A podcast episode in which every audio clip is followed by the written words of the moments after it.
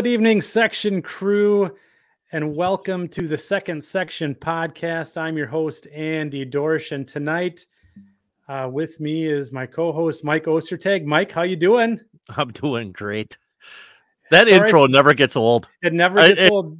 I get I giggle every time I see that the logo yeah. come out of that that baggage car window. That's just yeah, it just makes me laugh. It's it's good, and and I want to apologize to the section crew right off the start for the delay. Uh, the Greasy Meat Hands ba- uh, band was out back. They were they didn't get fed this week, so uh, we had to we had to bring in the buffet for them. So they're out back having a sandwich right now, but. Um, we're we're getting rolling here, and we have a we have a special treat for the section crew tonight. We have Boomer dioramas with us. Boomer, welcome to the second section podcast. How you doing? Uh, oh, good. You... Yeah. Good, good. I'm glad you could join us this evening. So, Boomer, would you be so kind as to uh, just give a little bit of an introduction to yourself to the audience here tonight? And then we'll get rocking and rolling.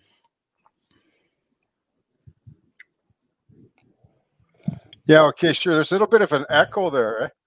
Little, Is there? There's like a dual track echo. I think it's gone now. Okay. I'm I'm not hearing much on my end. Mike, are you getting an echo? No. No. Okay. Yeah. So just a just a bit of the echo here. Um, we got just one second. Let me just check this Wi-Fi. Just a second. There he goes. Change. He's gone. That's it. Good night. Mini Prince is saying that they're all good. No echo here. Um, but if, I can I can understand it'd be a bit uh, odd having to listen to yourself twice in the show. I'm getting a. Uh...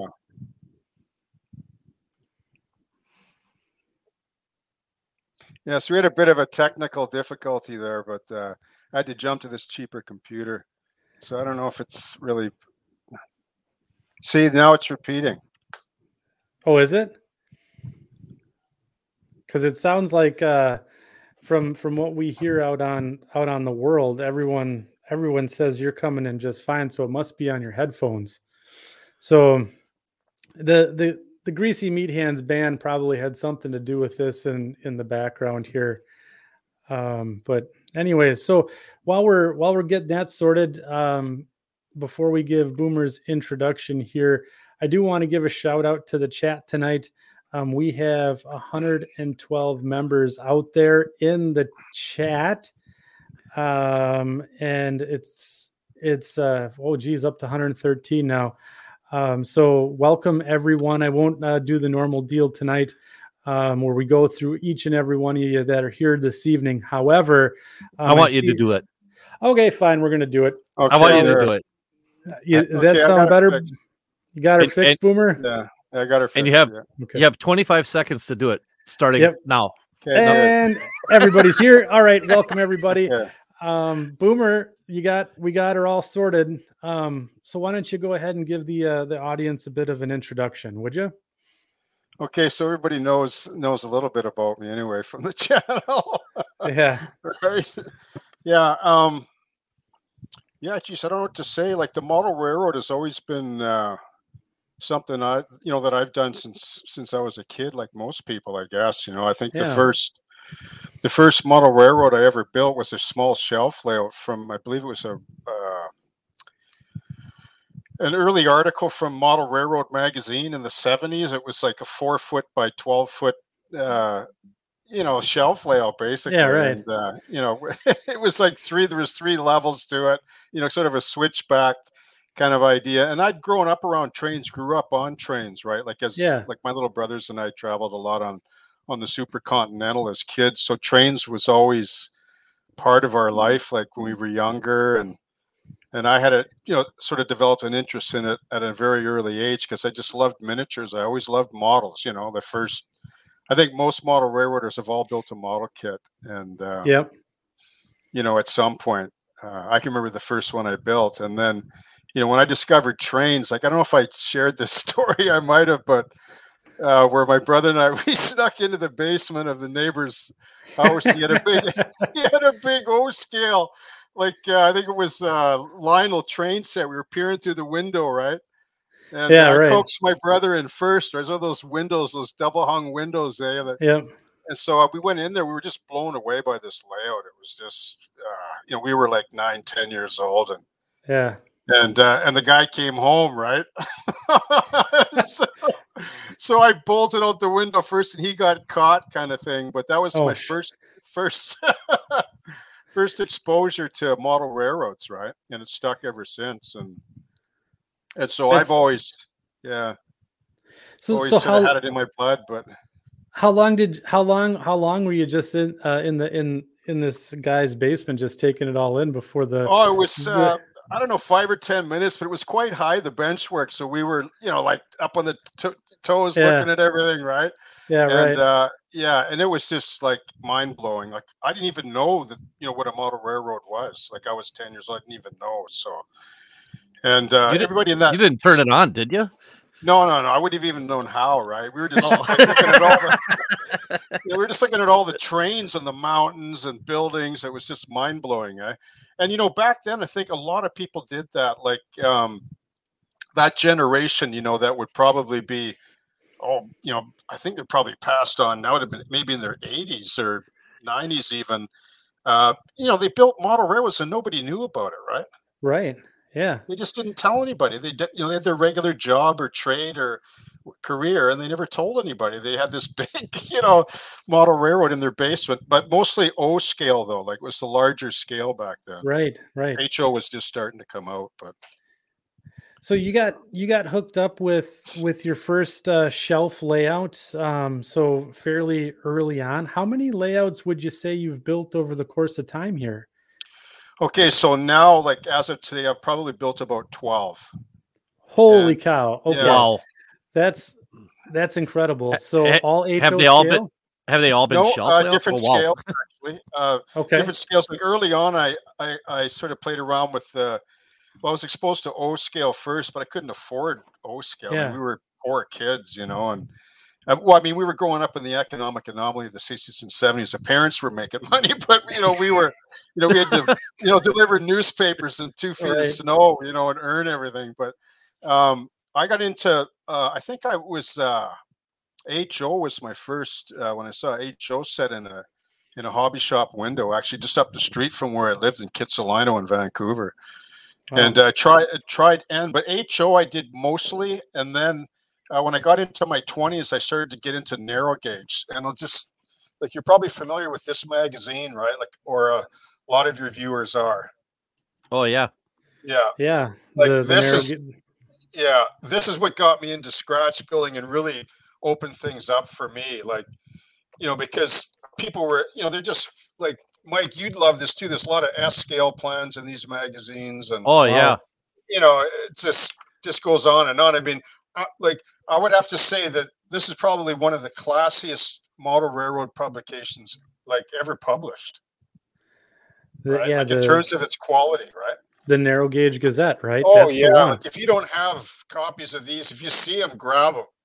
Yeah. Because I don't even know if you can really get them anymore. And uh, if you ever find back copies of these, you know, I used to have most of them. You know, I probably still have a lot of them around in boxes, but but I got exposed to the narrow gauge thing because I really started to get into scratch building when I started collecting those magazines, like just you know basic structures and stuff. Sure. And uh, and it just pulled me right in. But you know, I always did like miniatures and models growing up as a kid, right? And it was always something I was doing on the side. So, like you know, through the different careers I had. Yeah, so I mean, like uh, for example, like um, old World War II aircraft and. and big in the di- yeah, oh yeah. yeah, yeah, yeah, the military diorama thing, uh, which is another. I got a couple of books. I just wanted to quickly show you what really yeah, inspired go for me. It. Um, okay, so these. Uh, I don't have Ray Anderson, but the okay. So this guy here, people are familiar with who this guy was, Sheperd Paine. Sheperd Paine. Yeah, he was the guy that had all the monogram Revell contracts, and he was building all these dioramas, like the little, you know, the scene with the tank and the figures, and and uh, wow. him, yeah, him and uh, Francois Verlinden. Oh my gosh! Yeah, and then there was these two guys here, and I just want to give them a quick plug. Uh, these guys are probably way re- long into their retirement now. Bob Letterman and Lewis Pruneau. These guys built dioramas that would just would blow your mind.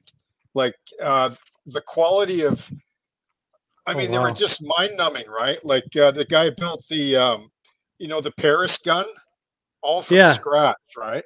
In one thirty. Holy cow! Look yeah, at like that! wow! Plastic, like everything, right?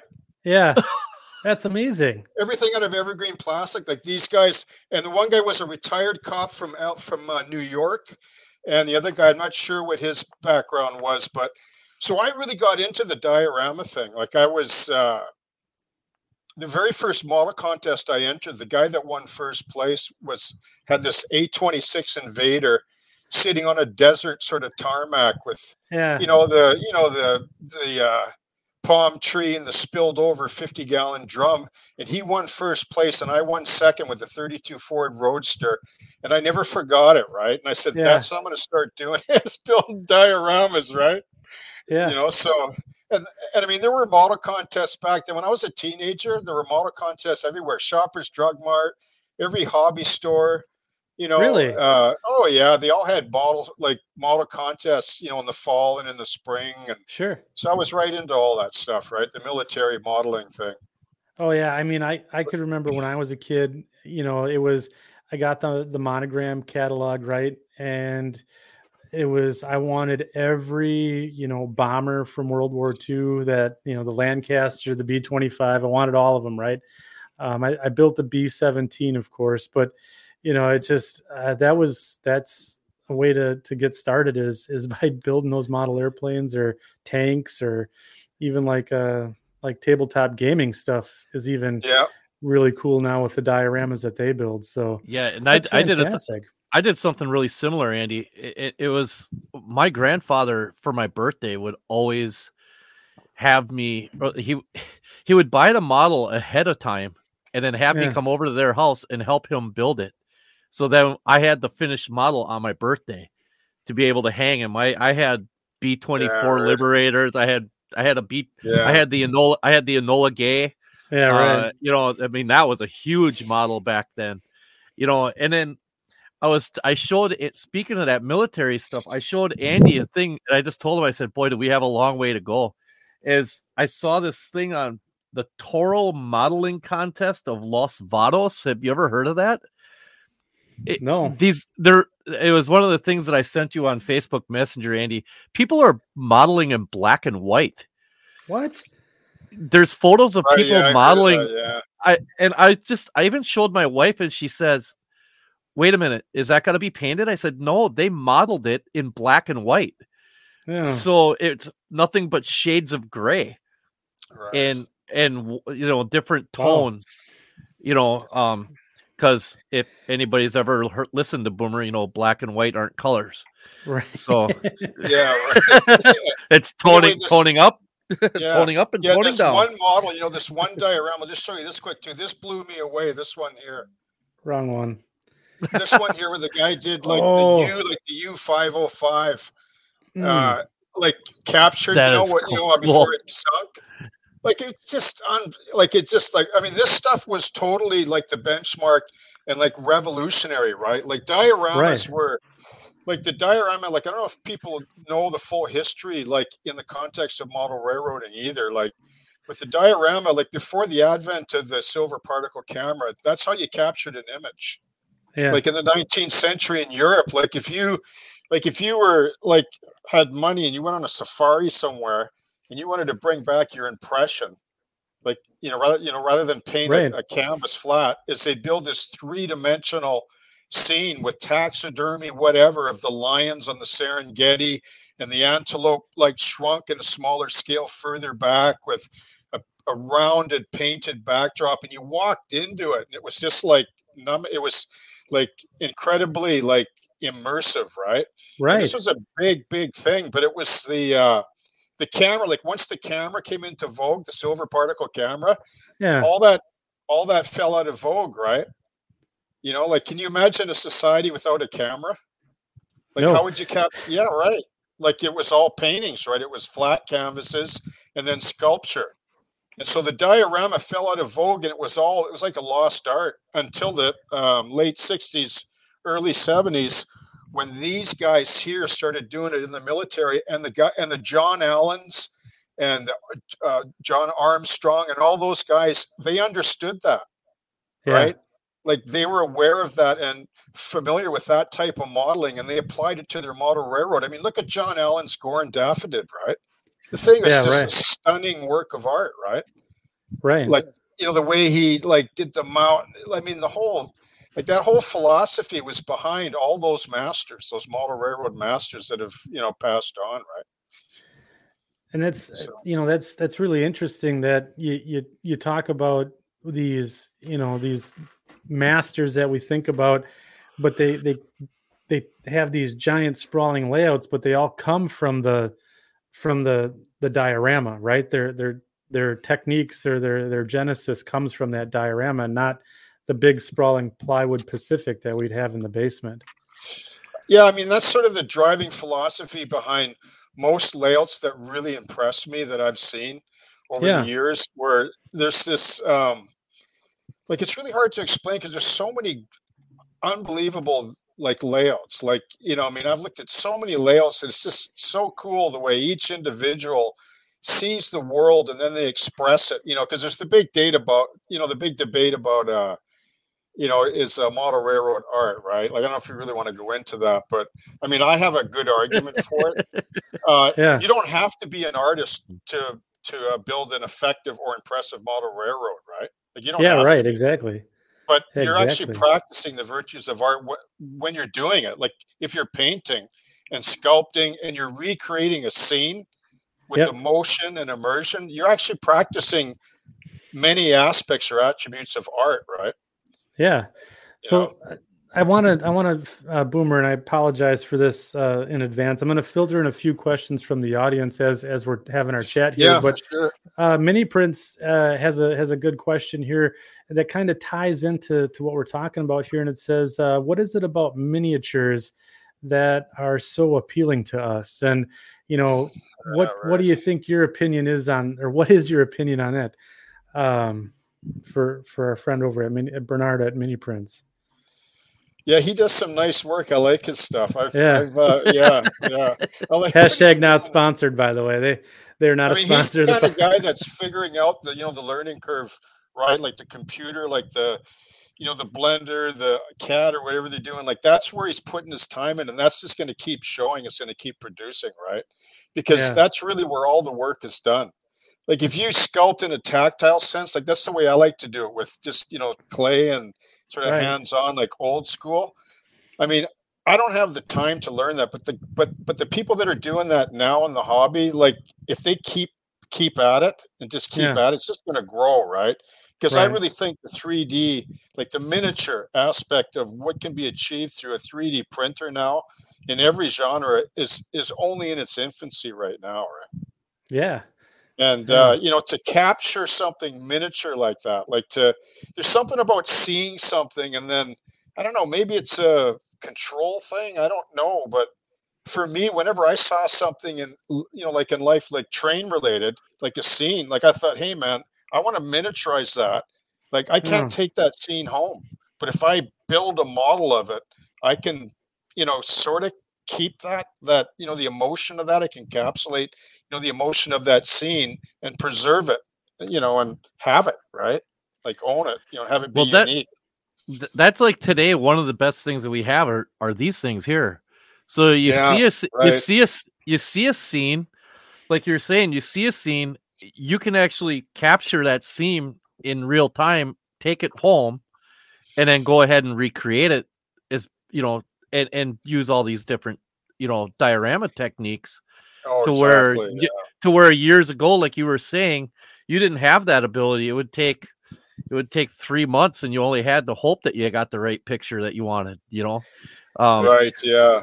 Yeah. With the 36 roll with the Fujimi, right? Like Fuji, yeah, yeah, yeah. Fuji Chrome. yeah. yeah. You take his 36 roll, only two turn out, right? You know, I, I, I, I tell my bucks. wife all, I tell my wife all the time. I said, "You're sure glad this is. You should be glad this isn't film camera because yeah, we'd know, be yeah. broke." yeah. yeah, I know. Yeah, the digital camera. Hey, listen, like this, like this device that you just said, Mike, has been part of the driving force behind River Road. Like to get all my like prototypical scenes to work from because I throw them up on the computer from different angles and I can study, you know, right? And it's there yep. and I can pick things off. I can bring it home with me. Like we all have a phone. Like you get like photographs, like you can't like it's pretty tough to build without photographs. Right. Like, you know, right. like as an inspiration. Yeah. You know what I mean? Like you don't yeah. have to go to the site to you know to build your railroad, but it helps to have photos, you know. I think that I think it ties into that even even for the the people that build the railroads of lies, you know, the freelancers, right? You still have to have that plausibility, right? Of you know, you can't have a 85 story skyscraper in the middle of the woods, you know, type of thing. So you you need to you need to you know kind of scale it back, um, but just you know and and and have some you know I guess real elements tied into that to that freelance structure or railroad. And I think I think by studying or incorporating pictures is a is a great way to essentially paint that scene. But I think I think you guys are touching on something too. Is that like for me when I think of of of building the model railroad, I actually think of of like myself standing in the scene, right?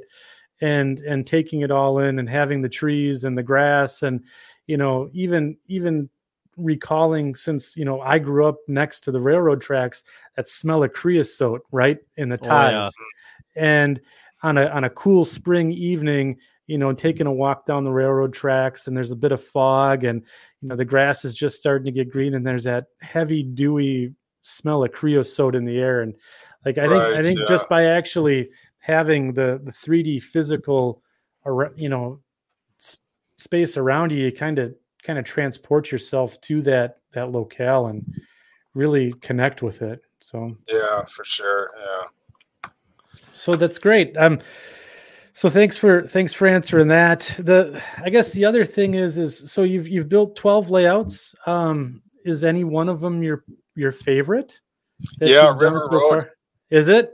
Yeah, yeah. Well, you know what? I think that's the way it is for everybody. Like we always get better, right? Like we always yeah. increase in our skills. Like it's just the, it's just human nature, you know. Like yeah, human right. sentient is an incredible thing. Like you know, the creativity, like the learning curve.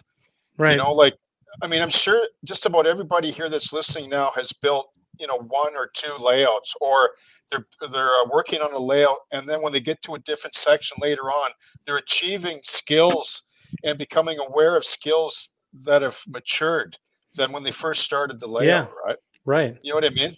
Yeah. Yeah. I and I and I I'd say that, you know, um, this one that I'm building right now is is by far my best attempt at it um, at at a model railroad for for sure. Hopefully, um, hopefully it, it becomes my favorite and I stick with it this time. So I'm not building my yeah 16th, 12th rendition of it. That's but yeah. Okay. Yeah. Oh no. Hey, listen, man, you got a big, big canvas there. Right? Yeah. Like compared to me, even like I think uh River Road's only like two feet deep by 26 feet long.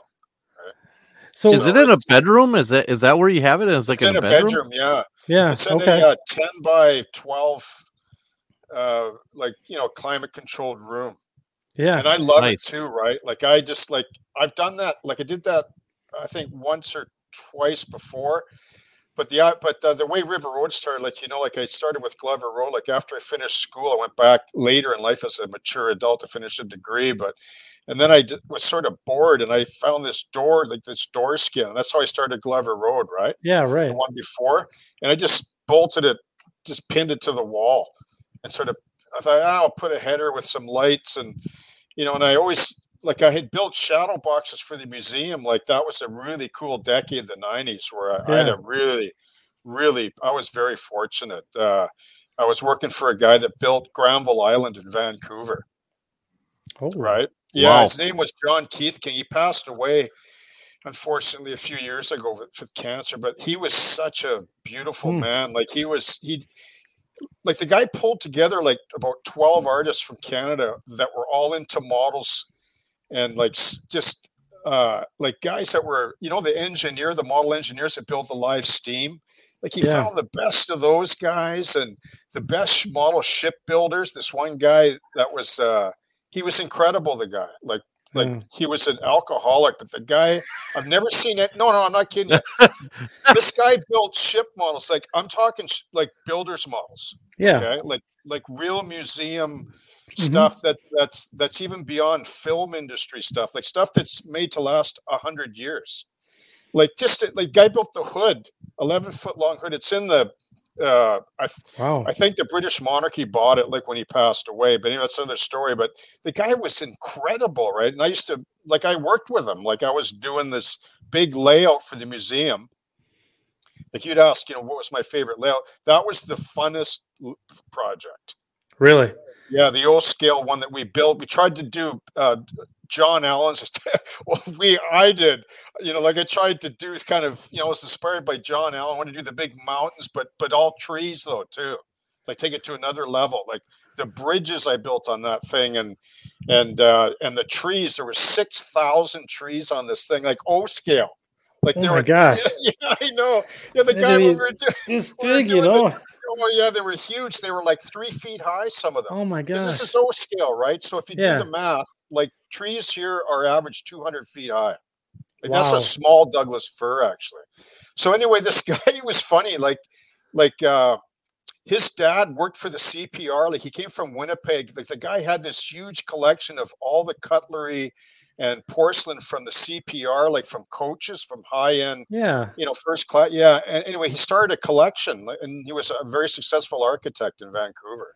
Wow. And uh, he had all this CPR stuff. So he built his own museum, and it started out with fishing, marine, and then uh, uh, uh model ships. Like that's when I came in. Yeah. And then uh, before he built the model railroad, and then I brought him in a bunch of dioramas that I had shown around the Pacific Northwest in Seattle and Canada, and it won all these awards. And he says, "I want to buy them all off you." I says, "Oh, geez, I don't know if I really want to sell them." But he said, "No, here, I'll. What do you want, right?" And oh, so, wow. he, you know, so he signed the check, and I was like, "Whoa!" So I said, "Okay, fine." And then, yeah, and then somebody told me a friend I had like an artist group that I hung out with. They said, yeah. "Don't worry about it because you never build a build unless you sell them. Like just sell them yeah. and make more, right?" And, right. so, so then he he approached me and said, "Hey, can you build me a, uh, model railroad in this? Like it was like 110 feet long by I don't know 25 feet wide. It was this huge wedge and this sort of uh, really oh, cool. Man. Yeah, this like above a bar. Like as soon as you came into Granville Island, it was yeah, it was this pie-shaped building. Yeah. Right. And uh, he, like he says, I want you to build me this model railroad just like your dioramas. I said, no, no, it can't be done. Right like like I can't do that kind of detail on all of that size and magnitude. Like it'll take 10 years. Yeah. He said, Well, he said, Can you do it in a year? And I was like, What? you know, a year? Right? He said, You can hire people if you want, hire whoever you want. Right? Really? Yeah. So I hired oh like all these all these model builders and model people that had experience in model railroads and stuff. Oh so my I gosh. Yeah. Unbelievable. Yeah. That is a serious yeah. commission. Yeah. It was wow. $250,000. That's what it cost to build it. Oh my God. $40 million. yeah. When it was all done, right? And then yeah. like, okay, so the reason why he did it was is he acquired this collection of 148 scale uh, interurban BC electric. They were the most unbelievable models you've ever seen, like yeah. 148 scale, like yeah. like narrow gauge Gazette style like these things were incredible, man. And these teachers, like they were retired, like doctors and teachers that were building these things. Yeah. People that you would never think, right? Yeah. And they were unbelievable. And there was this big uh, competition to get this collection. It was the, all every BC Electric uh, interurban car. They built the whole fleet in 148 scale with the trolleys working on the like unreal. On the he got half, and all that. Yeah, everything. Oh wow! And so he he got half the collection and, and, like he takes me to this room he says okay see this i want you to build this into the diorama with the cpr and i want you to so it was it was three rail it was uh o gauge three rail it was two rail and and uh, oh, uh, wow. traction traction and fine scale all combined into one ac and dc right It was just unbelievable. Like, and then mm. um, the whole thing was foam, like two inch. Like he, like, like, I, like I sculpted the whole thing. Like I yeah. laid in like like foam. I was snapping it over my knee because I just got out of the film film industry. So I was like, you know, really sharp. I was, you know, a sculptor in the film industry. So I, you know, was doing that for years, right? So I could yeah. fly. And anyway, so I was, so I said, oh yeah, okay, you know, I got this, right? So yeah. I just started snapping foam over my knee and scribing again, guys, and just PL 300 by the case, so gluing it all in building oh, this wow. massive like rough and then i took two olfa knives like one on each end and i just started going nuts i carved the whole thing like edward scissorhands just yeah, yeah. and there was a bar downstairs you know it was like crazy right like oh. guys oh. i would like I didn't go down there, but the guys that were working for me did, and they'd never come back. Like if yeah. for lunch they'd go for you know right. Yeah, have a couple was, beers, and that was the yeah, end of it. yeah, that was it, right? I said, you guys better go home. But I stayed and worked because I was a real, you know, real sort of workaholic kind of yeah, sure. Uh, yeah, really hard worker. So, and uh, so we got this thing roughly done in about a year. But the tr- oh yeah, the trees. I got to tell you. I don't know if I told you about the trees. So I was trying to figure out what's the best way to build these trees with a taper, right? Yeah, you know, like ta- like tapered. Like yeah. it's a lot of work just to to plane that. So yeah. I, I found this whack of pool cues, right? Like there in the go. back room. Yeah. Yeah, right. And so I said to the guy, I says, Hey man, can you get me puka? Says, Yeah, how many do you need? I said, I don't know, 600 or something, right? Yeah. So then I took pool cues and I made some molds out of like I sculpted clay over them. And then wow. Yeah, and then I got another guy, like in film, a buddy of mine, to make the molds. And then we were pouring it at a resin. We bought these five gallon drums of, you know, resin, like two yeah. part resin kicks off in like two minutes. We were pouring like you know the same three trees, like oh the big ones. Yeah. Just and we mixed them all up, and it was like everything from trees like this big to three feet high. You know, so like it looked like you know, I was trying to do John Allen's Gorre and Daphetid that look down the valley, but all trees though. Yeah, right. It was just it was just insane, right? Oh my Project. god. I couldn't imagine working in that type of condition. I imagine that resin probably smelled terrible. Yeah, it's just you know we were all like like uh, we were all getting paid really good money, yeah. and uh, we were having so much fun, burgers and beer. You know the whole yeah, thing. Right. It was just really like a dream, right? It was a dream oh. job, and uh, furthermore, uh, I was building dioramas like these little, you know, one foot by you know whatever. Like still doing that at home because I had a studio at home, so I was building those as well. And he would buy those, and then oh, I would do. Um, like fine scale oh like you know like people talk about rivet counting right? Like look i've been there right? Like the yeah. rivet counting thing but those were for people that paid me to do it though. Sure. Like i don't yeah like i'm not going to do that anymore. That's like oh that's a sweatshop routine for me. I just i just oh, want to have fun now you know? Yeah, yeah I'm having I a mean, lot of fun now with River it, and it, it shows it certainly shows based on uh, what we can see on youtube and you're it's just it's well for, i was fortunate right i was yeah. lucky to have like a career you know like a, a career like i always did it as a kid and then i always found jobs doing it and then there was a part like a 20 year period where i was doing it full time like six days a week and you're bound to get good at it right yeah because you're right. doing it constantly doing new projects and you never get tired of it because because there's always a new project right and, and the inspiration and the money right? Like that's the greatest compliment you can ever get is money, right? Yeah. You know, when someone pays you for something like that, it's like, okay. yeah. like, so sign me know. up. oh, so yeah. Boomer, so is that is that kind of how you started to get your kind of love affair with the Tamiya paints and and things and pigments yeah. and stuff like that? yeah, that. Right, yeah, Because I mean, yeah. you always because you always you always talk about in your videos is like oh, you've been using this for years. You've been using this for. How did you end up finding out about those? Was it just by accident, or did you just kind of find it? And you know, I mean, because you've got me sold on them. I know I know Andy has a lot of them. Yeah, I have, them, it, I have all sorts of them I, here. Yeah, I've got.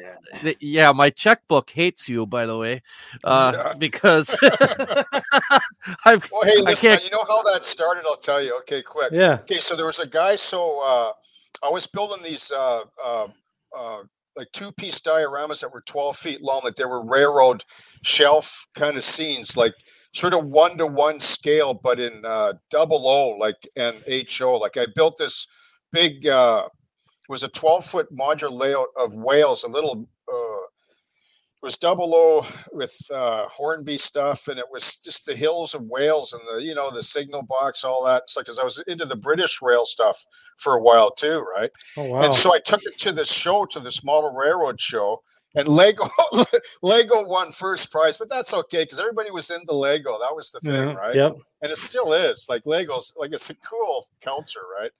But anyways, this guy came up to me at the show and he said, "Hey, man, do you, uh, you know, uh, would you like to custom paint locomotives for me?" And I said, "Yeah, okay, sure. Right, what do you got?"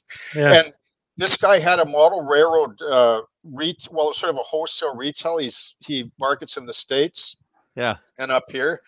And uh, I don't really want to say his name right now, but uh, anyway, so the guy says, "Hey, so I have all these American clients that want custom painted locomotives, Kato." Like when Ooh. Kato was really big, right? This yeah, was in the yeah, like early '90s or so. Yeah, sure. Yeah, I think it was a yeah. Anyway, so uh, so 75% of my clients through him, like via through him, like he would give me these uh, HO scale locomotives, and I'd get like 150 US for every paint job. Right. Whoa. Wow. And and most of them were Canadian Pacific, and the the uh, trains that he was giving me were like uh, heritage BNSF. He said, strip those and paint them red. I was like, what? right? yeah, yeah, yeah, yeah. Like, you know, because he couldn't get Undex. So then he ordered from Kato. Finally, they came through and he was getting caseloads of Kato, like uh, SD40 2s were the big ones, right? Yeah. Yeah. And and 50% of that 75% of the American clients I had wanted Canadian Pacific and Canadian National SD40 2s. That's what they wanted. Sure. Yeah. So I was custom painting like these things. I was using Tamiya paint because he he says, I'll get you the paint from Japan too. And I said, Yeah, great, because I could mix it with isopropyl alcohol. And isopropyl alcohol was cheap. I could buy it by the gallon at a horse and tack place for 10 bucks. Yeah, right. And it and it mixed it it like suspended to be uh to me a pigment beautifully right? And then it would settle out and you could see it later and know what you had in there. And it was just very commercial orientated paint like on a high end right? Yeah and right. so i was painting everything with tamiya and i was getting it for free. I had cases of tamiya paint so i became indoctrinated and addicted to it you know? Oh wow. Yeah. That's i mean i suppose you and for the the volume of i mean of of locomotives that you painted, I guess you got pretty familiar with it. Why why quit using yeah. it if it's yeah exactly awesome? That's that's unreal. It yeah, and you, then it was like uh, the weathering thing came in, like how I did the wash thing, like the isopropyl pressure wash, like how I developed that was uh, uh, there were clients saying, "Hey man, can you weather like uh, a dozen uh, hoppers for me, like just a, a light weathering?" Yeah. So I yeah, so I was in my studio one day. I thought, you know, geez, I don't really want to like to do a really good job. You really got to focus in, right? Like, yeah, like it really is a, you know, sort of a one-off at a time kind of thing. You know, if you want to do a really nice job. But this guy said, "Oh, don't worry about it. Like, just do a casual kind of like they're kind of faded and weathered." So what I would do is I would line up all these like uh, hoppers, right, yeah. brand new, right, and then I would just spray them all with uh, uh, like raw umber paint paint yep. them all with Tamiya with raw umber, cover them all like the whole, take the trucks off. And then I just took isopropyl alcohol and just turn the, the mm. pressure up on the compressor and use it like a pressure washer and just oh, sure. washed it all off. And it all yeah. like 90% of the paint just you know went into the newspaper. And when they dried, they looked really good. And so I was banging off like 20 or 30 like every half hour speed painting right. or speed yeah, weathering. Right. Yeah. Unbelievable. Yeah. And he was okay with them. I said, Hey man, like, are these okay? And he said, Yeah, fine. So, you know, oh, it was cool. like this was all during that decade or two where I was in the in the saddle with the whole deal. It was just crazy, right? Yeah, crazy. right. Yeah. We we had one of the questions in the chat earlier. I, I think it's kind of gone a little bit. Is what it what exactly do you have you done in for like in the movie and film industry or what what do you do for a living now Well, now I'm sort of semi-retired. I work for the government. oh, there you go. All right, easy like, enough. Yeah, that's easy. Like the municipal government, right? I work for the township of Langley. Actually, I have for the last 20 years. Awesome. So even then, I had a studio, and I was, you know, doing, you know, work like private client work and stuff like that. But I kind of phased out of it over time. I started to get burned out, right? Right. You know, I just, yeah, yeah. it just became like I don't blame the people. Like you know, like after a while, like people people have a right to demand quality, right? Like they have a right. Yeah. You know, like you're always going to get people that you can never satisfy, and those would start to you know I started getting a lot of those, and it was like, okay, I can't really keep doing this. This is because because I was getting sloppy too. You know, like I was, you know what I mean like yeah. to be honest like i was getting kind of oh geez you know i'm not really putting everything in this anymore and it's not fair to them. So right exactly so i had to close out uh, that chapter and and then move away and then like in film i just did a lot of model work. Like i built sets. I taught in a university uh, uh, stagecraft like later on when I, was in out i did a few gigs in film uh, but i sort of got out of it in the late 90s early 2000s uh, when I started doing more of my own stuff. Sure. So, did, did um, anything for anything we know? Uh, just uh, well, there was some. Uh, there was a big period of where everyone was doing space shuttles. Like I remember, I I did a series of space shuttles for, you know, those yeah I never watched the movies. I didn't care because, you know, I was working like 11, 12, 14 hours a day. You don't care about the movie. Well, you just care about it, the yeah. work, right? right, right. Because, yeah. Uh, you know, you can't, like, you don't, like, you know, you can't even view the movie anyway because you, you know, you're always looking for cables and microphones and flaws everywhere. And right. you just got, like, you weren't really into that part of it. It was just like work, right? Yeah and uh, but it was fun too right? It was a fun job. Like movie model making is like i learned so much in that industry. Like i'm thankful for it. I really am. Like i learned from guys that were just just blew me away. Like like they could just build stuff from just a pile of wood and plastic. They just look at the plan and like that's where i learned a lot of that. Oh really like how to draft oh yeah like how to draw from photographs. Yeah.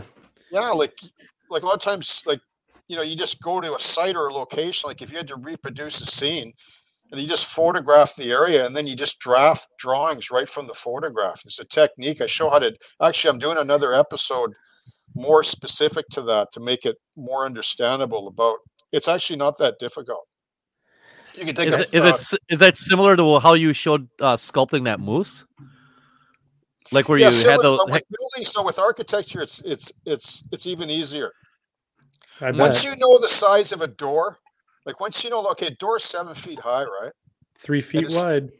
And three feet wide. So if you yeah. get a perpendicular photograph or a straight on shot, you can do the math with any increment you want superimposed over that photograph and find out all your dimensions within six inches to a foot. Yep. And in and in uh, the model world, that's close enough, right? Yeah, of course it is. Yeah. Yep. You know, it's probably more critical in larger scales. Like in the movies, like we never built any of those small scales, like HOO, never built any of that stuff. It's all quarter scale, right? Right. It's worth three inches, like three inches on a tape measure, right? Is one yeah. foot, is one yeah. foot in the model. so a quarter inch is an inch. So so a quarter inch on your tape measure is an inch on the model. So you can figure out how big it is, right? Yeah. Yeah. yeah. Incredible. So going back to the Tamiya paint, we did have a question from the chat. So uh, do you do you use anything else chemically through your airbrush besides IPA? No. Um, and then do you have multiple airbrushes that uh, work yes. for you do uh, for work outside of IPA? Or just yes, or is I it do. just you do? Okay. So yeah. You so for example, like lacquer thinner, those types of things you have. I don't shoot air- lacquer thinner anymore, and I'll tell you why. Like I'm allergic sure. to it or something. Like it's worked horrible. Like I like I can cover all the bases now with IPA. Like fifty percent, like like it doesn't really matter. Okay, so fifty percent won't eat through. Like if you spray a model with Tamiya and you want to strip it, let's say, like fifty yeah. percent will remove it, but ninety nine will peel it right off. But you can shoot uh, Tamiya with 99% or 50%, and it won't look any different on the model, right? Really? No, it won't. So, I mean, I'll mix a lot of times me with 50% when I'm just spraying like a locomotive. I'll okay. probably use 50% because I don't want it to be too like too sensitive, right? Like in case I put another coat on or something like that. But if I want to, like if I'm weathering, I, I try to use 99% because I can cut through it easier and faster if I want to, right? So, and plus it, you know, like IPA cleans your airbrush as you're spraying it with the pigment. It's actually cleaning your airbrush every time you're huh. shooting paint, right? And it's so easy to clean too, your airbrush, right? It's like yeah. It's easy peasy, right? Uh, we need, we need to clarify one thing here, though, is the fact that boomers in Canada, okay, they can get 99% in Canada. I think in well, the United States, fine. no, I think in the United States, the best we can get is 91. Oh, that's well, you can, you, that's you can plenty good. I mean, that's usually what I use. Yeah, yeah. 70 is good. Yep, I've used that before. Yeah. But in case I, I, didn't want anybody to go and say, "Hey, we can't find 99% in the states." Well, that's because we we're we're not able to have it here. so. Well, you see the thing with 90, yeah, right. So 99% just means you get a little more bang for your buck if you thin it. Yeah, it's less water, right? Yeah, it's less yeah, water. Right. Yeah. yeah. So then, so if you take a bottle of like 99% IPA and then cut it in half, 50% pour it into another bottle half, and then top them both up with water, you basically have 49% or 48.5% yeah. IPA, right? Yeah. Right. Yeah. But not yep, rubbing that, alcohol. Nope. this is ice- rubbing alcohol, though. This is isopropyl alcohol. Yeah. You can use yep. rubbing alcohol as well to paint with, but and it won't remove like layers though if that's what you want to do. Yeah. Yeah.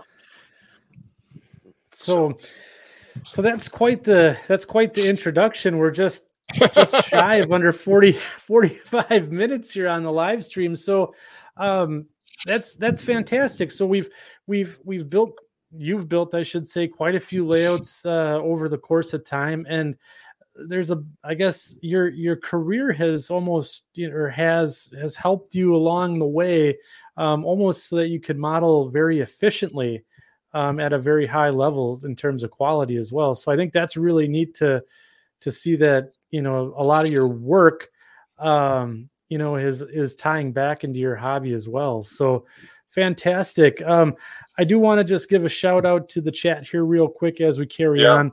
Um so we we're we're i just disappear for a minute here? I just got to pop out for a second yeah for sure. Um so we do have we do have uh about 150 people in the chat tonight um, so if we there are a lot of questions coming in, I will try to get to every every you know as many questions as we can here um, as as we go through our our segments. Um, and we are going to do a hashtag not sponsored this evening. Uh, just talk about a couple of things. Hopefully, we've talked a lot about a lot of products already, but then we are going to do a short line of the show special edition for this evening, and then we're going to talk about uh, with Boomer here ultimately uh, the question that Heath brought up earlier um, about the the diorama um, or the model railroad and, and, what came first and why. So, um, so keep bringing your stuff back into the chat here. Um, I see a lot of familiar faces out there. Model Railroad, I am RO.com is here tonight.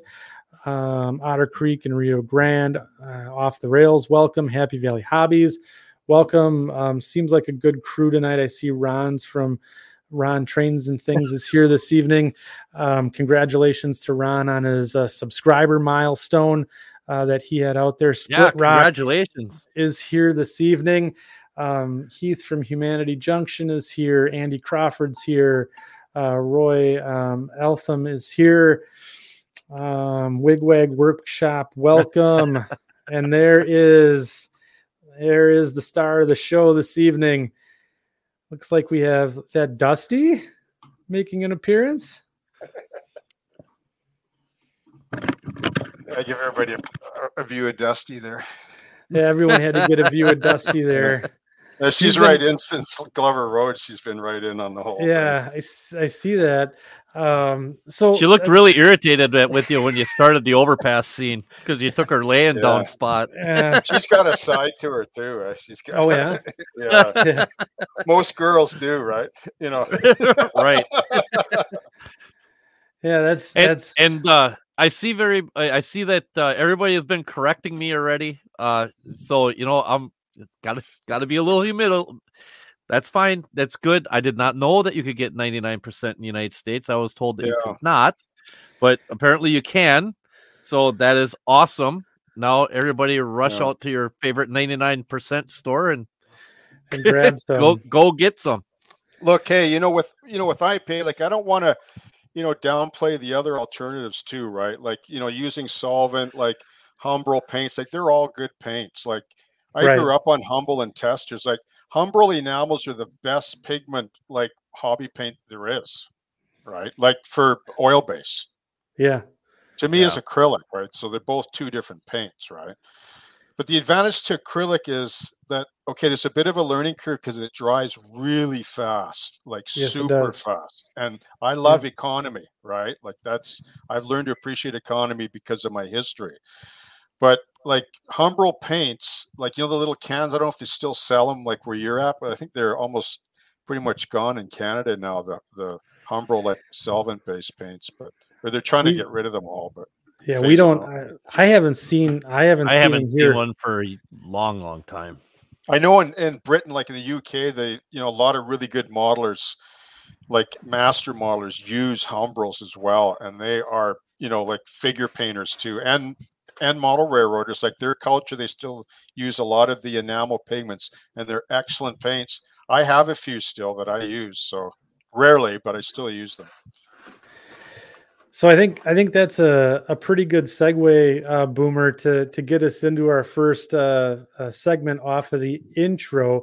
Um, I think it's time to we'll we'll take a short commercial break here, and we'll introduce the Greasy Meat Hands band for everybody, and we'll get right to on. our first. Let's see here. Did I bring it? Did I bring it up here? I did. Yeah. Let's bring it up.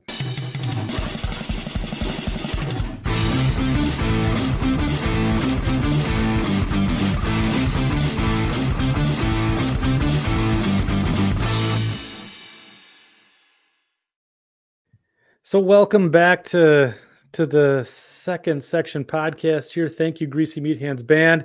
We're gonna go and talk about hashtag not sponsored. Couple of products items that we're especially excited about here. Um, Mike, I know you had a couple things um, that you wanted to talk about this evening from the from the land of is it Rapido, right? Yeah, Rapido Land just made a couple of neat little oh. announcements. Oh, look at this. We're getting there. um, yeah, Rapido Land. Uh, can't remember exactly where they were, if they were down at IRM or someplace. They were at the Illinois Rail Museum. Uh, yeah, and they made an announcement about some things in N scale. Yeah. Uh, they're coming out with a, I believe it was a Santa Fe reefer which looked really really cool. I mean, like.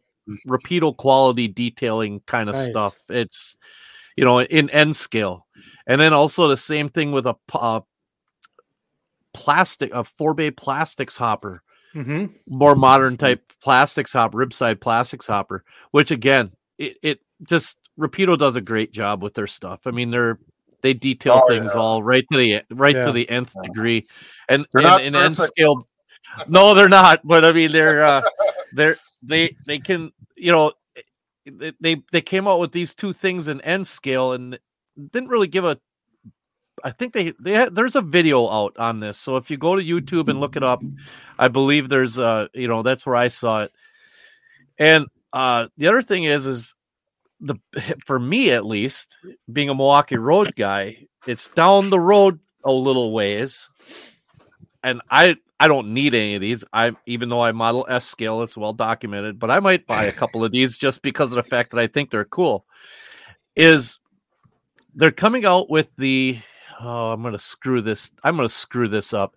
Good job. It's the yeah, thanks. It's the P F40 PH dash something something. Basically, Metra's Metra's uh commuter units that got the GP59 style body to them. Nice.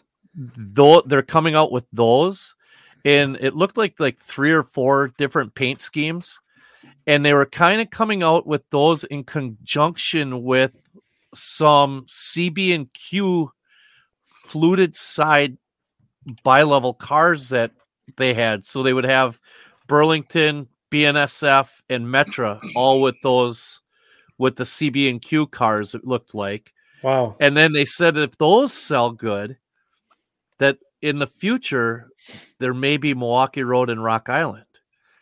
So that because they all had sim- very similar cars. So um that that was really exciting. And then they also said that they're coming out with the the Burlington Northern E9s in commuters. Oh, Yes, and that's something that they're that they are in the process of like developing. I, I, believe they've got a bunch. They said they got a bunch of the drawings done, and but they're still doing R and D on it and everything. Yeah, yep. So it it really was an exciting announcement from them, and it literally has nothing to do with me. But I just thought it was the coolest thing I'd heard in a long time uh, because they're so known for doing all their Canadian prototypes, right? And and uh, they're coming out with so many more. They're starting to get more and more into the American prototypes, especially the commuter stuff. And those guys, those guys haven't had anything for the most part. Uh, you know, the only bi-level kid I grew up with was a Three Brothers one. All you know, uh, and and that was I've only seen one of those ever in my entire life. So Hmm. uh, yeah, so it was uh, it was kind of neat. So check out their announcement. I believe it's on YouTube. Uh, um, if I can find the link, I'll have Andy throw it into the show notes. I'll get her into the show notes for you. Yeah, I can handle that. Um, uh, but talk to the producer. Yeah, that's uh, that's my that's my hashtag not sponsor. I just kind of thought it was like a really neat announcement this time. Yeah, it's uh, you know, Rapido. They just they always come out with I guess, eclectic equipment, I guess, to say the least, or safe well, to say it a certain way. Well, in their in their announcements are it's worth watching for the entertainment value alone. Jason Shron is hilarious. He should take that show on the road. Yeah. Uh, I mean, he is a funny guy, but uh, it, they they really they really did a, a nice job with all of that. So it's uh, I'm kind of looking forward to seeing how the finished product ends up being. Oh, there's West Coast Rails. yeah, he's near. Yeah, uh, he's out in Vancouver here, I think. Yeah. Sorry, so yeah. no, no, oh, no, that's, that's all right. All right. That's that's part of the fun is interacting with the chat. Uh, so yeah, maybe uh, catch a tracks side sometime, eh? But anyways, yeah, get down to Vancouver very often. I'm a Langley guy. I love love the valley out here. Just it's all out here, man and then welcome lots of train action, I'll tell you. Yeah, I oh, bet. hey, listen, I just want to give you a little little uh, little uh, perk here. So I have a real a uh, episode that I just produced called the Short Line Local on SRY ah. that I got the other day, and I'm going to release it right after the show. So really, I'm going to probably yeah on my channel. Well, I know what I'm going to be. I know what I'm going to be doing tonight. yeah, after after we get done with the show so, here, I know what I'm going to be doing. Ten minutes. Yeah, it's pretty good actually. I was yeah, lucky so, to get it. I was really lucky to get it locally here. A switch, oh, wow. uh, yeah, SRY switch. It was cool. Oh, yeah. I thought Mike awesome. would really like that too. Well, Andy, oh, yeah. don't you? Yeah. Okay, so Mike, you model an S and Andy obviously HO, right? Yep. yep. So I wanted to ask you a question, Mike, about S.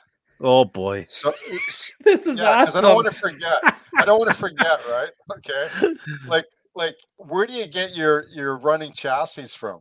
Like if you wanted to model a like a GP9, like where do you get the chassis or the body or anything? Right? My shelf right up here. See, Mike, okay. Mike's probably not I, wearing pants or something weird like I, that. That's why he's not. Well, hold on, hold on, hold on, hold on, hold on like, do they have any any selection at all? Right? Oh yeah, they have they have a selection. Stop it. no, that one's empty. Where the heck is uh, the see? one I wanted? Oh, here we go. This is a. Do they have one of these, Mike? What's that? That's um, a. Uh, guess what this is? Can anybody guess what this is? Here, let me put like you a, on the big screen, Boomer. Let me see. That looks like that looks like a B forty dash nine. That looks like a B forty dash nine W. I'm gonna or a or a B thirty nine. BCOL. Yeah. Number forty six forty five. C forty four BC Rail. Notice Ooh. the windows. Notice yep. the teardrop windows. Yeah. Because in Canada, they use these to switch. They don't use switches up here. Like they switch everything with anything.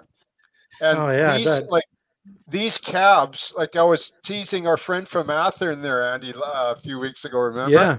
Yep. What's the the the uh, Canadian cabs like the teardrop window?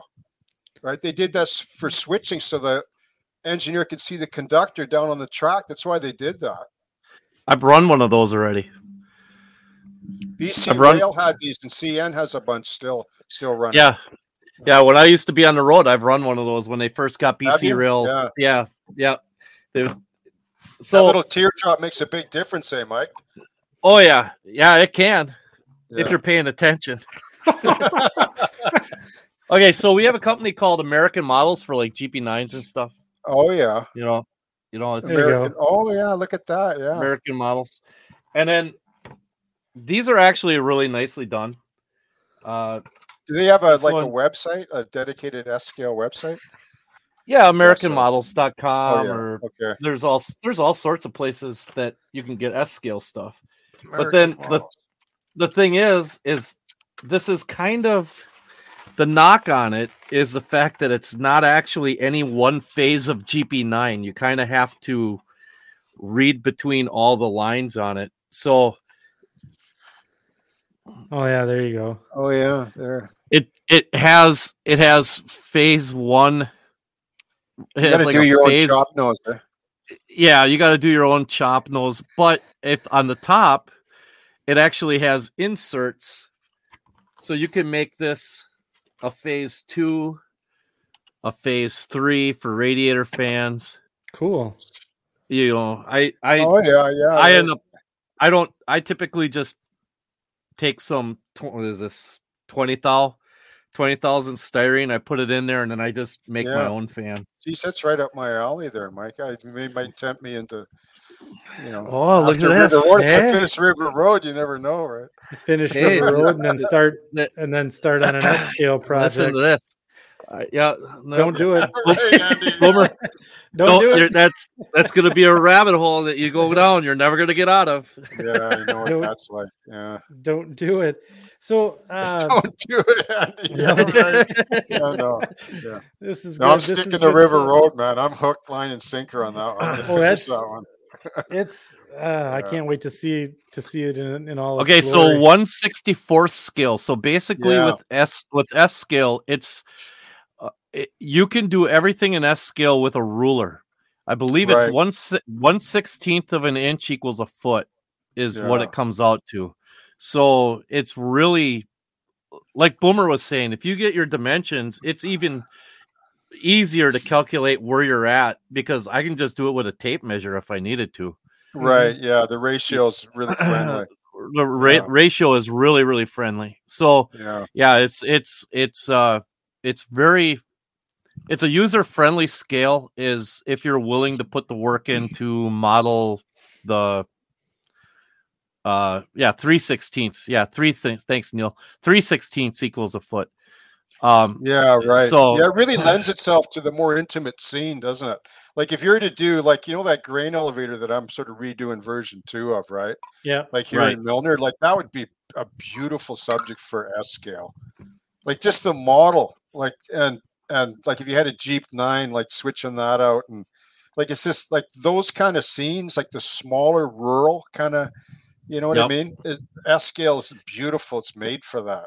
You know? And that's what I'm. That's kind of what I'm doing. I'm actually was telling Andy yesterday. Uh, well, no, was yeah, yes, sun, a couple days ago, that I'm going to be building a fertilizer plant and oh, typical yeah. Midwestern, and I've delivered to one. So I'm kind of making it's going to be a fictional fertilizer plant, but it's going to take aspects of all these places that I've seen nice. throughout my throughout my railroad career, and I'm just nice. going to implement them all into one little building. And then I started watching your thing about how you build these buildings. I'm like, well, okay, now I got to get get some wood, and I'm gonna have to mock that up. So that's yeah. gonna have to do it that way because you might as well skin it, uh, skin that, and it's. Yeah. uh I, I fell in love with the way you did that, and I'm sitting there yeah. going, "Man, this is just why didn't I think of that before?"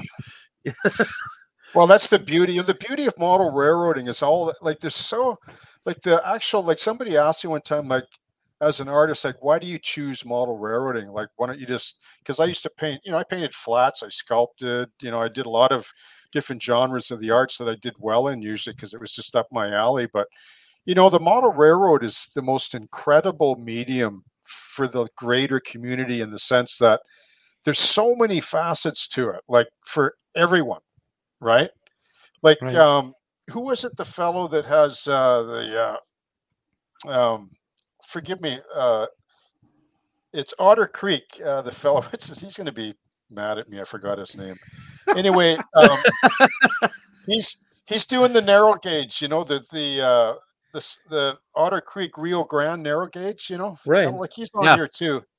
Anyway, he wired like the bottom. Did you see the bottom of his layout? Like it looked like the cockpit of a 747, like underneath.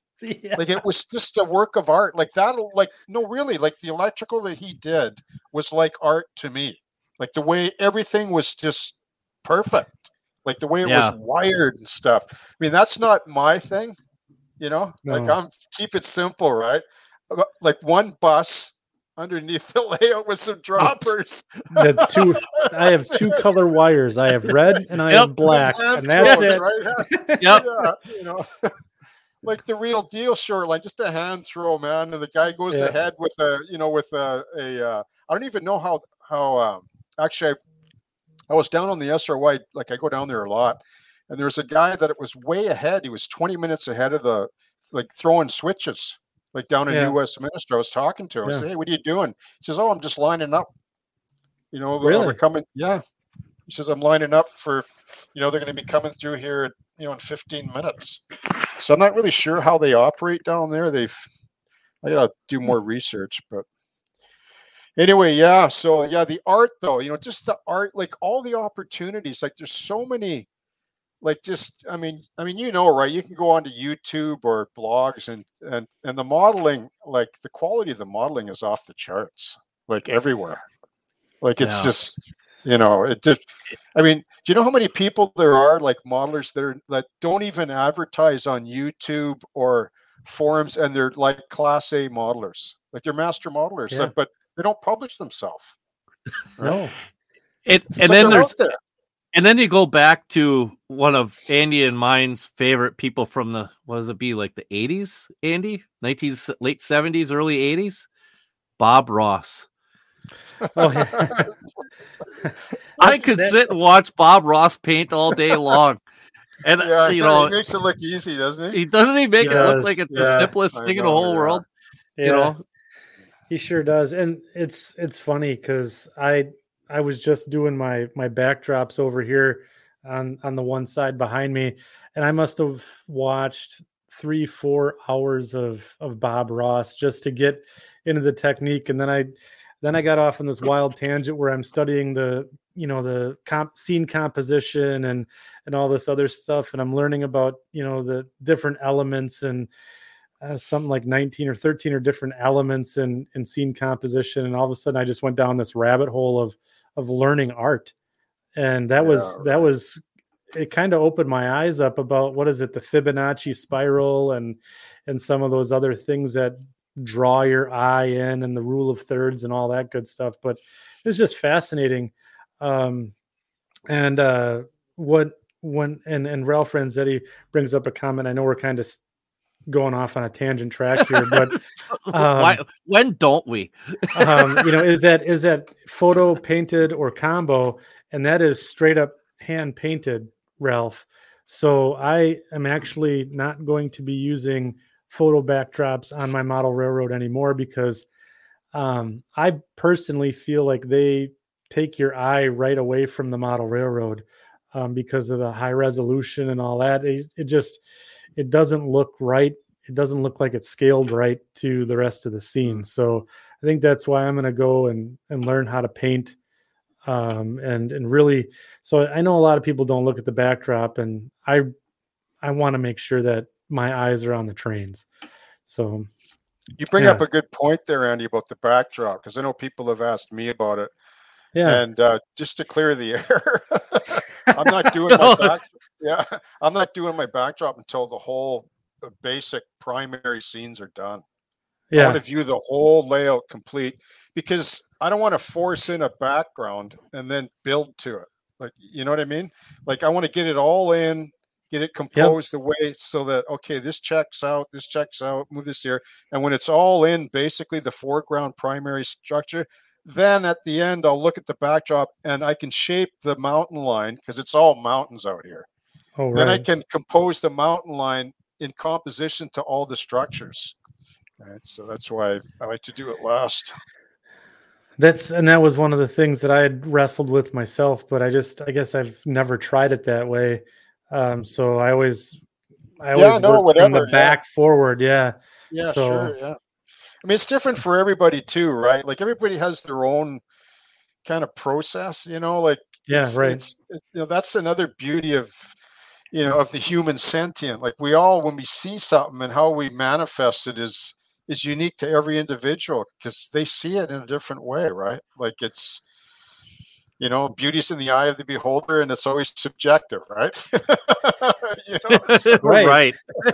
Maybe, maybe you know, that, if you like Lego a... layouts, well, great, man. Lego. Is, is, you know? That's that's good.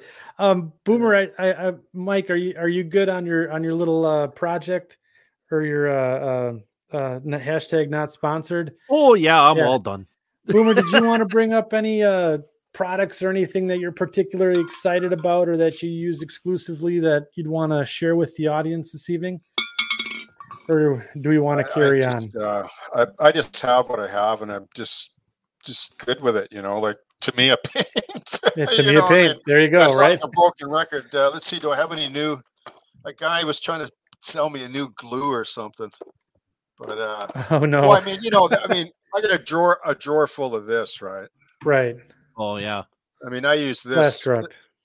Yeah, I mean, it's not the cheapest, but the reason why I like it is because it's like water and it it capillaries into everything. So when you're building a model, sometimes you can only hold the part to the model.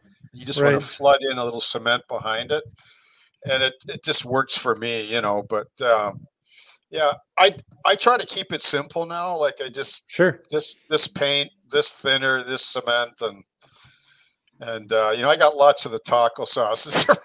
yeah, there we go. okay, so there we go. okay, so here's my taco sauce. I'll show you right here. Here like, we go. You know, when I used oils, right there yep. it is. Ralph, hey Ralph, check it out. Right? this one for Ralph. Winsor and Newton, Ralph, the best pigment in the world. These guys have been in the business of pigment for 300 years. Wow. Winsor and Newton, awesome. 300 years. Do they know their pigment? I think so. and you anyway. and you just and you make your own taco sauce out of that, right? Yeah. Well, hey, you know who? Uh, you know where I learned that from? This guy no. right here, Francois Verlinden. Right? He's the guy. He's the guy that uh, took oil paints, Winsor Newton, and mixed them with Humbrols and did the like he went into fig like he just did the whole wash thing. Like he was the guy that yeah. really made it, you know, made it known amongst modelers in the early 70s, right, was the oil wash. Right. Him and Shepard right. Payne, him and Sheperd Paine, and, uh, you know, those guys, like a lot of the military modelers, like I know there's a lot of model railroaders that were military modelers as well, or will yep. soon be model railroaders. you know, once they see the light, right? yep. You know what did it for me? You know why I left the military modeling and went went full like sold out to the model railroad uh, mm. subbing genre was after I watched Saving Private Ryan. Really? Yeah, I hmm. couldn't build another military model again.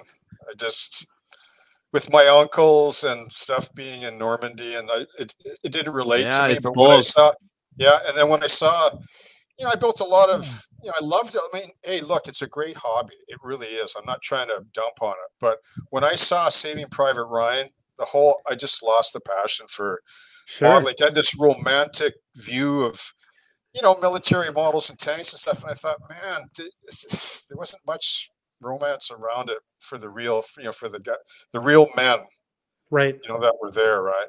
So model yeah. railroading had a more benign, natural kind of appeal, and it's sure. and it's beyond that anyway, right?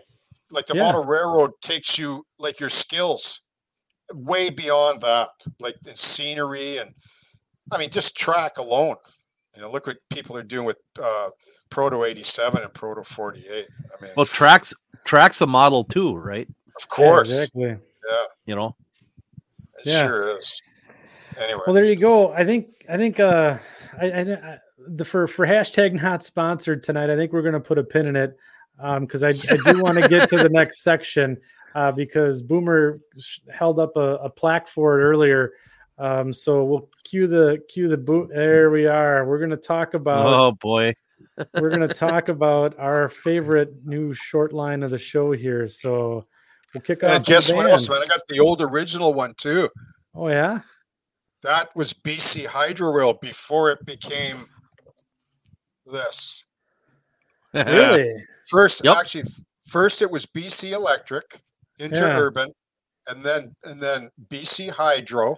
These these locomotives here are still running full time major workers on the uh, uh, SRY line now, like all the original equipment, right? And then it became uh, Southern British Columbia Railway, and then it went into receivership, and then SRY Dennis Washington bought it because I used to load his aircraft uh, when I worked in the aviation industry. I like met him many times. Oh wow! And uh, used to have free access. I used to go down to SRY, the shops, Trapp yard, and like like I grew up around that railroad, right? Like yeah. I used to go down to the when it was BC Hydro. They uh, they serviced the, the major breweries there. That was a few blocks from my place. It was Molson's and uh, Carling O'Keefe's and BC Hydro Rail went down to Kitsilano and serviced all the, the major breweries and stuff down there. And, oh, wow. uh, and they burned all the last remaining interurban cars down there too. Really? Yeah, yeah. They, they, there was would, yeah, they would push it down there with the yeah, yeah. Uh, with the S uh, uh the SW 900 RSs would drag them down, and they called it the burn track right behind Molson's Brewery by Burrard Inlet, and they'd light them on fire to get all the steel out of them. Right? And they just burn all the wood. Scrap them. Yeah, they scrap them. Oh yeah. my gosh. Yeah, and so we used yep. to go down there as kids, man. We would ride them. We jump on the cars, like, and go up Arbutus when we went home, and like that, like like the whole culture. Like I don't know if it's like what it's like in the states, but Canada's a little bit different.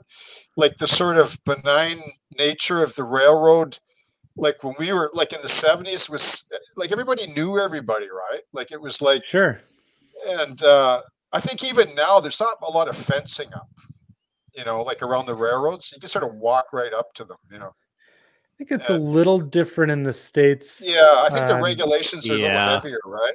Yeah. Mike, oh, you yeah. may have may have something to comment on that. Yeah, yeah, to a degree, to a degree. Yeah, yeah, yeah they so, burned the old trolleys. That's right, West Coast. Vancouver's horrible for its railroad history. but uh, anyway, so we hung out down there, and uh, I'll tell you this quick funny story. Can I tell you a quick funny yeah. story about? Yeah. yeah. So anyway, so so this. Let's do it. So this friend, this friend that I have worked for uh, uh BC Hydro Rail. This uh, friend that I have now, like he's in his seventies now. He's retired he worked for the yeah. township, so I knew him. I used to knew him out here too, and he worked for uh, well a few railroads. He worked for BC Hydro Rail and CP uh, before he retired. But down at Burrard Inlet, where the Y was, where the SRY, or formerly BC Hydro Rail, would would end, and that's where the burn track was behind Molson's. There, there was an old swing bridge that went across the inlet, right? Yeah. And so they used it as a lead like they go out on the bridge, like they push cars out there. Like it was supposed to go to Vancouver because uh, there was an argument. There was a big political battle with CPR and BC Hydro. That's another story. But they would push these cars out onto the bridge, like box cars, because they had to do a runaround. So yeah. anyway, so this friend of mine, I wonder if he's even watching, but it's Len, right? So he worked for for the uh, crew down there, and he said they had these little, like they're called torpedoes. You might know about these, Mike. You remember? Yep. I don't know. Maybe it was before your time, but they're this no, little no. torpedo. yeah, yeah. They put them on the track, right? So when the yep. car runs over them, they pop like a shotgun shell. So the guy would know if they reached that point because they never had radios back then, right? Did they? Yep. Like oh, yeah. no. early seventies, yeah. Early seventies, they were just starting to be. They had them, but most crews right. didn't like using them. Yeah, yeah, yeah. Right. So the conductor didn't have a radio, though. I don't think did he, or what? Like in the early seventies, I don't think so. I, I, I don't remember. I think there might have been one on the crew or something right. like that. They weren't very abundant at yeah. that point. Anyway, so so Len says that that they you know like they put the torpedo on the track just before the bridge, right?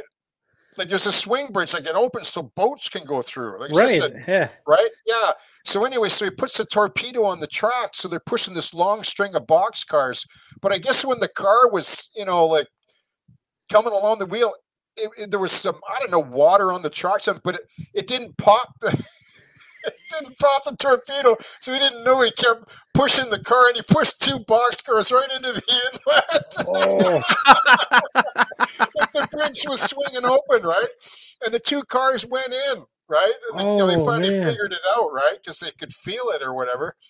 Yeah, and he said that oh, the guy was a rookie or something. They blamed it on him or something, and and uh, yeah, it's, it's just like the stories he told me. Oh, and one more quick one. When they were down in Vancouver, they were running a um, it was a little subcontractor. Something. Anyway, the train got away and it went off one of the end of the spurs and went right across a boulevard down the street. And he said that, like, right off the track. And he said that to get it back, they just drove it on the concrete. They just drove it back through the troughs. Yeah, yeah, yeah. Oh, yep. Yeah, yeah. They drove it backwards, right back to the spur, and then re-railed it. It's like the stories that he would tell me were just, you know, hilarious. Oh my gosh! I remember. I remember. I remember a Canadian National in uh they did it they did something like that on purpose in the winter of hmm. well was that the was it the winter of 92 or something along those lines where they were like eh, over in Quebec or something like or or Toronto where they hmm. power was out and they had to use they used a locomotive and right. they just they physically walked the locomotive right down the oh, middle yeah. of a down road street down yeah. the street and there's pictures of it and videos of it and they just hooked the locomotive up to like the, the, the city the hall building grid. or something the power grid yeah. and just used that yeah. you know it was uh that's that's not unheard of oh, i've I've I've re-railed cars that way once or twice in my career. not well, that anybody, sure. not that anybody would know about that. I tell yeah, you what, know, if yeah, you go over right, exactly if, right, if, yeah. if you go over snow enough, to, if you go over the same spot of snow enough times, it turns to ice. It gets hard as it'll get hard as steel. so that's but, that's a I think that's a fantastic intro, Mike, to the to the short line of the show segment this week. So what is it going to be? It is the SRY. Okay, listen. Okay, SRY. Wait, wait. Oh, oh, oh, oh yeah. Okay. Here, let oh, me uh, let me do the bumper do, for all the do fans. the bumper here. Do the bumper. I'm gonna.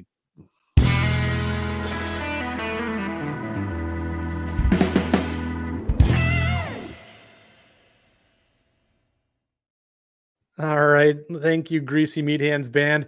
Welcome back to the second section podcast. So, Boomers got up to go grab wow. a few, few materials here.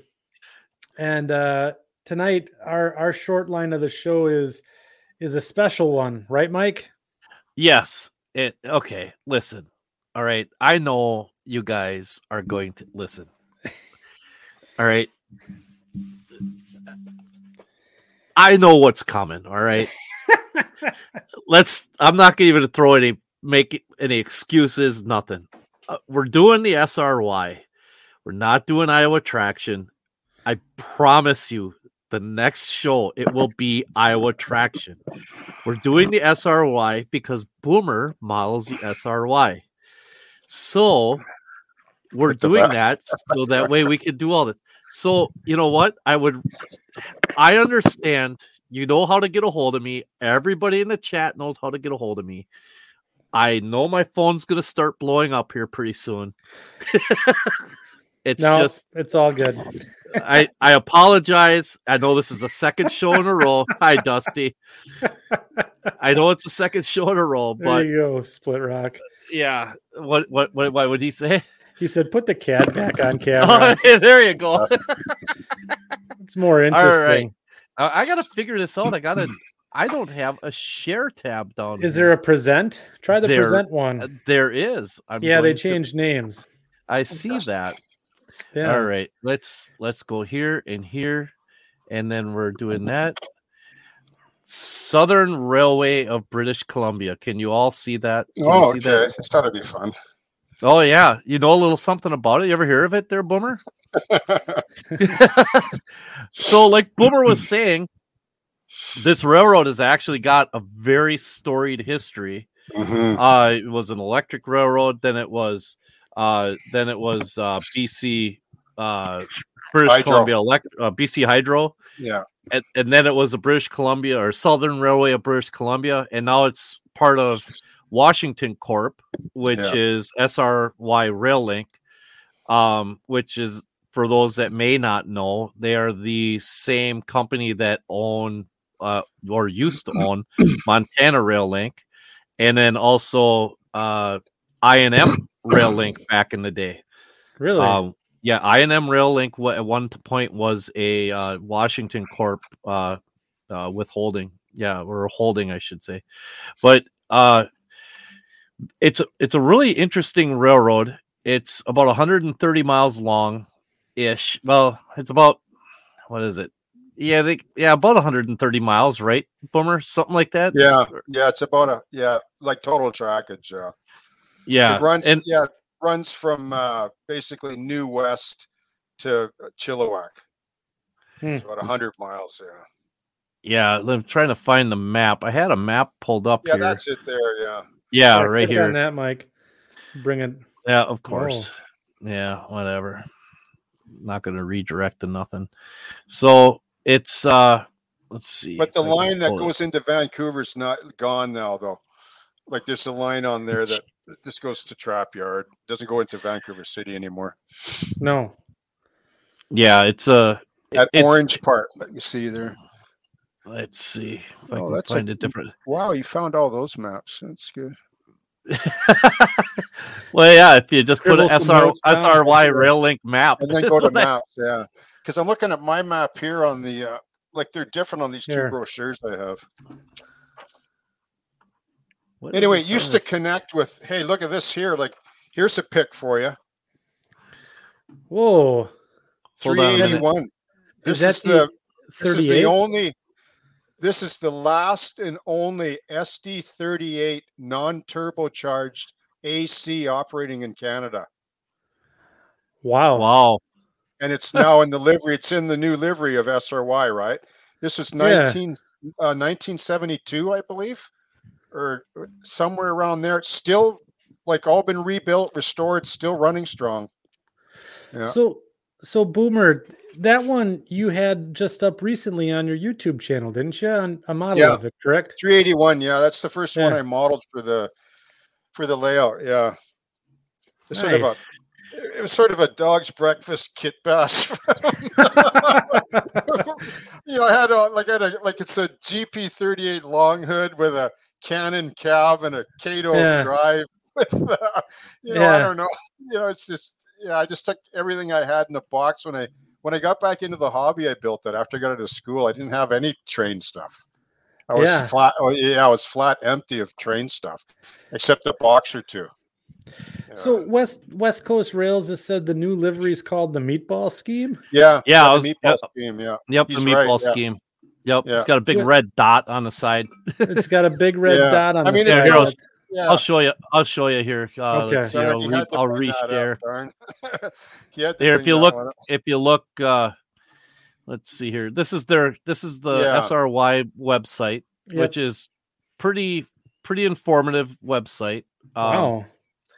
Yeah, actually, very wow. Very um, he's a really really interesting guy. Like if you Google uh, Dennis Washington, like even on YouTube, right? Like uh, you yeah. might find like the fortune or what's I can't remember the name of it now, but you'd find it if you're savvy and you know oh. how to keyword search. you'll and uh, they have an interview of him on his yacht. He's a really neat guy, actually. He's he's an American fellow, right? Really? Yeah. Yeah. Yeah. Oh, yeah. yeah. He owns Mike, Montana. He owns Montana Rail Link.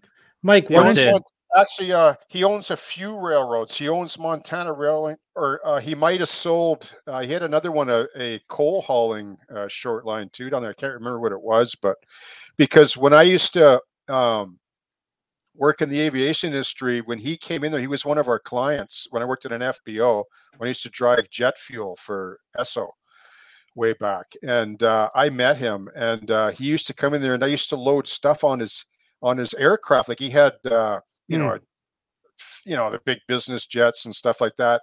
And his pilots gave me all the brochures, right, of his yeah. railroad and his whole portfolio.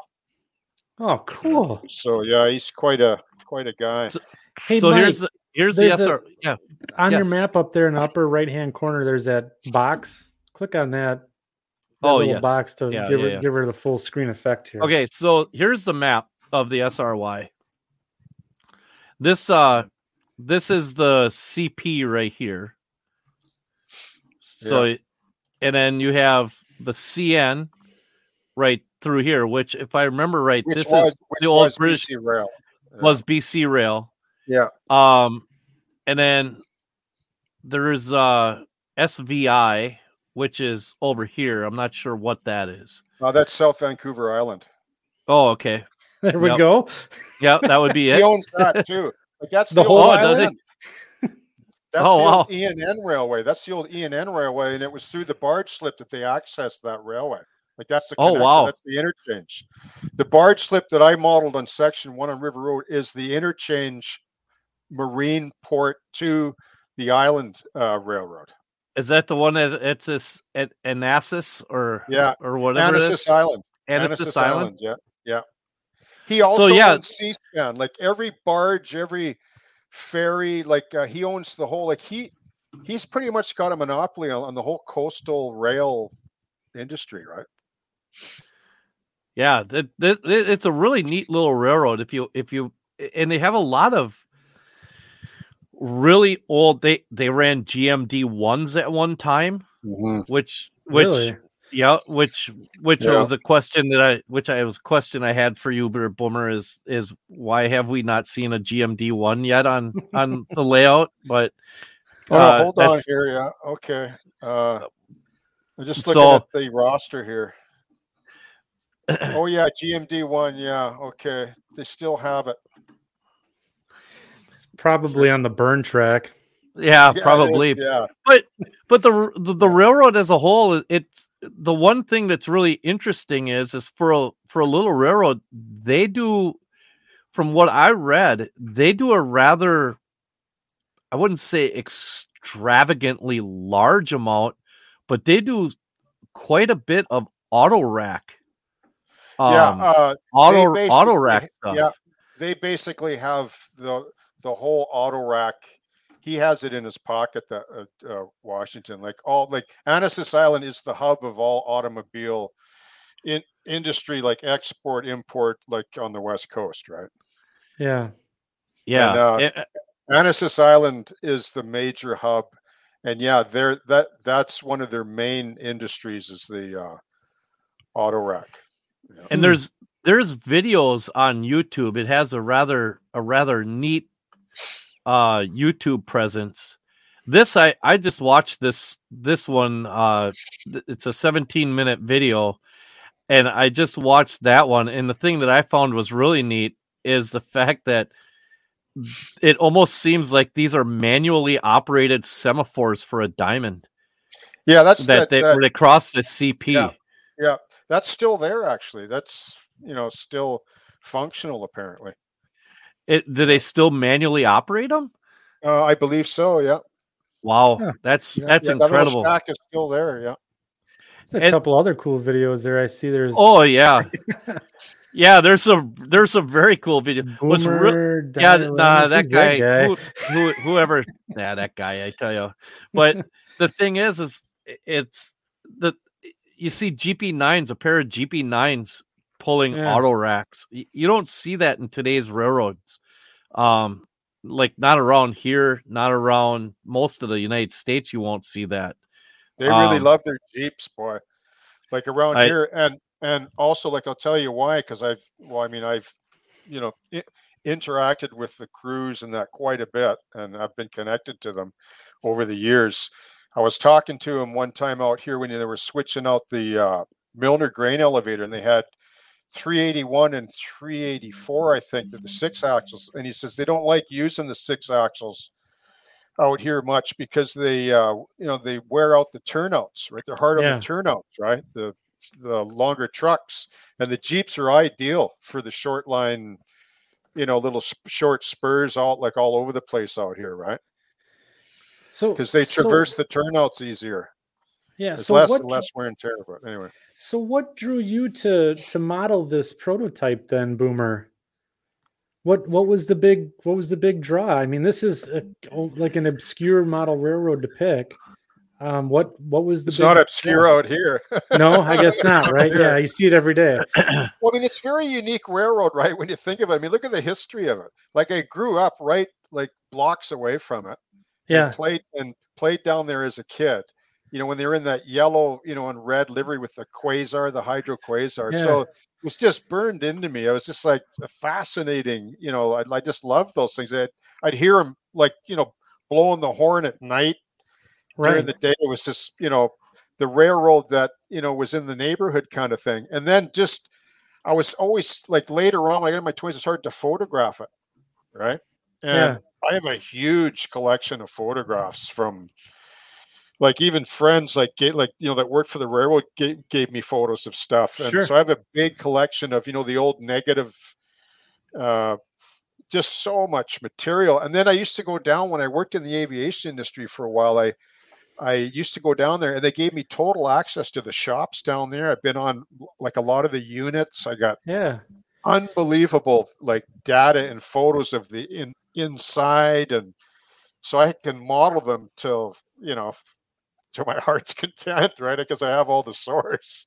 I mean, there, there's a there's a lash up for you, Andy. Yeah. yeah. What, what do we got here? That's a GP9, GMD1, GP9. so, so the the question there's a there's an interesting question that kind of comes back from Otter Creek and Rio Grande. He says, why not model the 70s when when you grew up? Why? What what's the what's the draw to today?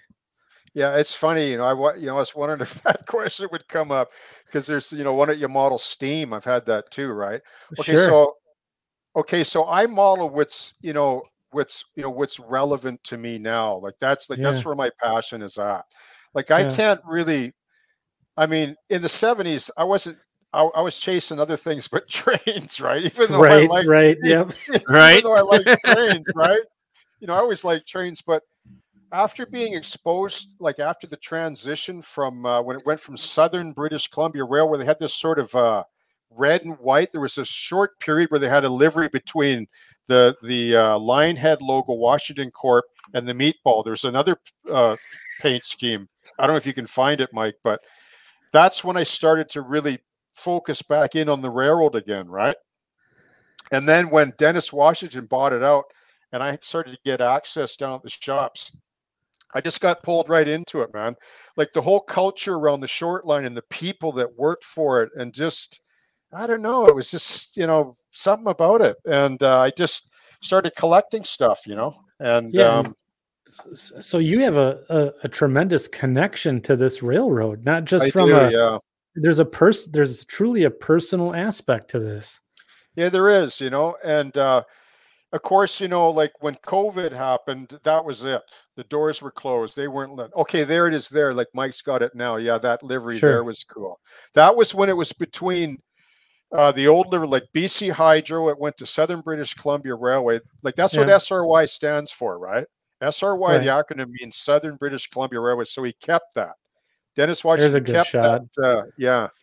They had a funny hockey stick kind of, you know, kind of like what BC Rail had almost look like, like a see... almost like a banner, like the white and red yeah. creates a banner yeah, that wraps yeah. around the engine a little bit. That's cool. I did a, a model like that scheme. for a guy once too, a, a uh, SD38. I did that paint scheme for really a client. Client, yeah, I kind of oh, miss it actually. I really liked it, but okay. So see that one there? That oh, okay. Sorry, Go back. Uh, yep. That one there. Okay, so look at the logo on the side. See the Washington logo with the lion head? Yes. Yep.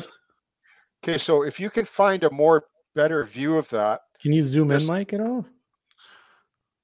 Oh, there's there's a there's a let me uh there's oh, other engines. No, there's other engines with uh the lion head on it that I can get.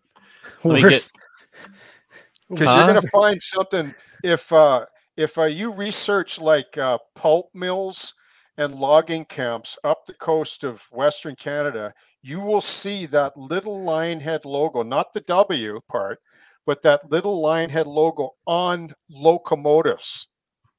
Right? Huh.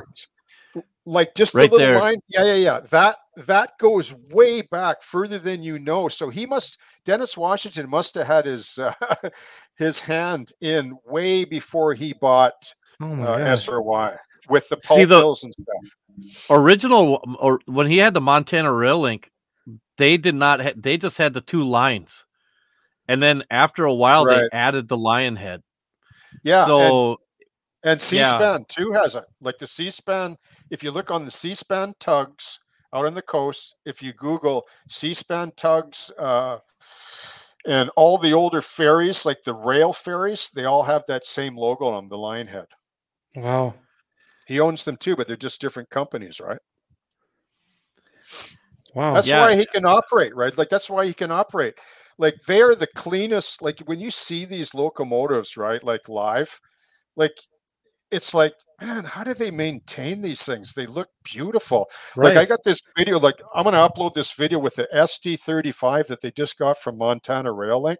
Hmm. The thing is just just been restored. It is like it's it's just beautiful looking, right? And I got yeah. really good video of it last week. I was so lucky. And it was MU'd with uh, one of the SD38s. And they really take care of their equipment, right? That's one thing I like about them. Yeah, I mean, not much in the way of weathering then for the for some of the locomotives and, and other equipment if they take care of it so so nicely. Only prior so, to to a repaint can you really like. That's why I haven't really. I mean, I need to. I have other ones that I'm going to build that I want to spend more time on. I sort of rush the ones I have now a little bit, but sure. Um, I don't want to over weather them because when you look at them, like they're clean, like they really right. keep them clean, right? So, Boomer, is this is this the is this the barge slip that you modeled? No, that's the connector in the Nanaimo. That's the other end. Like that's to the SVI. Okay. That's to okay. the SVI. Yeah, and all, all right. they have left now. Um, correct me if I'm wrong, you you uh, SRY experts, but I think they just deal with propane over there now. Yeah, it looks like there's quite a few quite a few tank cars going on or coming off of the barge here. Yeah. Wow.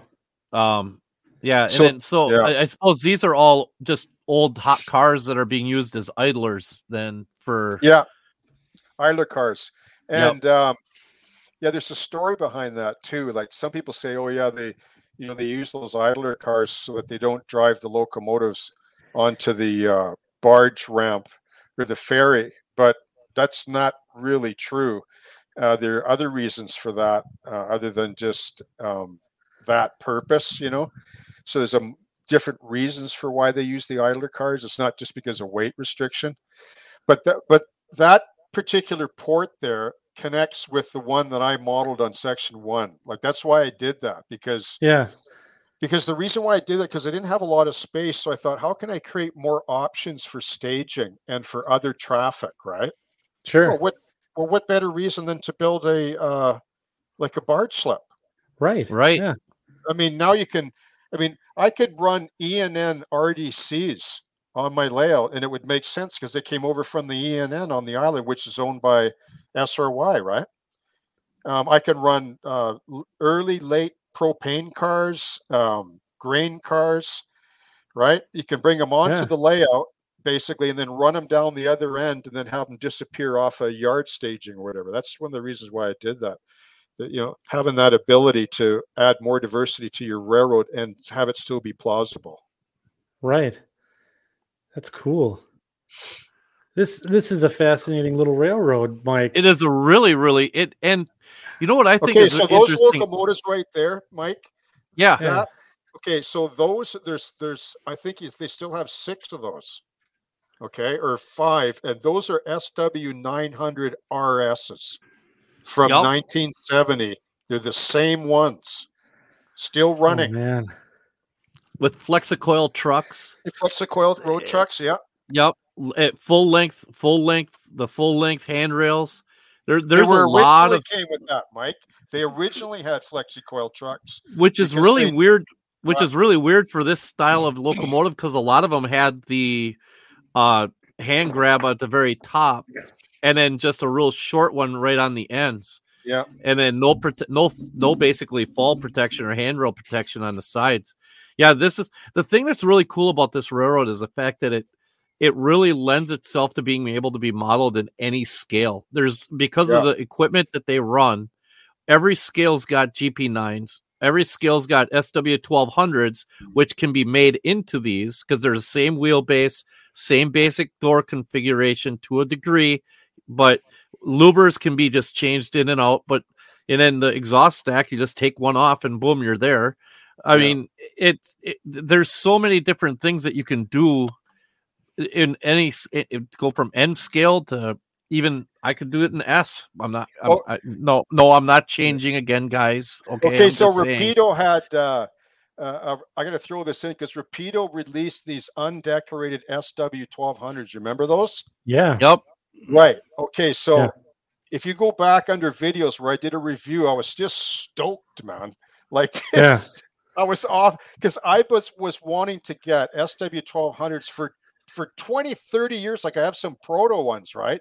But when right. they released, yeah. So when they released their undecks and I saw them and I ordered one, I couldn't believe my eyes when I opened the box. It there's there's nine long hoods in it in the kit with, yeah. With six, uh, six caps and and and like mm. 20 sheets of photo etch and I couldn't believe it. So I ordered another one, right? So oh, wow. it's only, oh yeah, because you know how it is in this hobby, right? Like you, you got to buy. It, if you don't grab it, somebody else will, and you'll never get it again.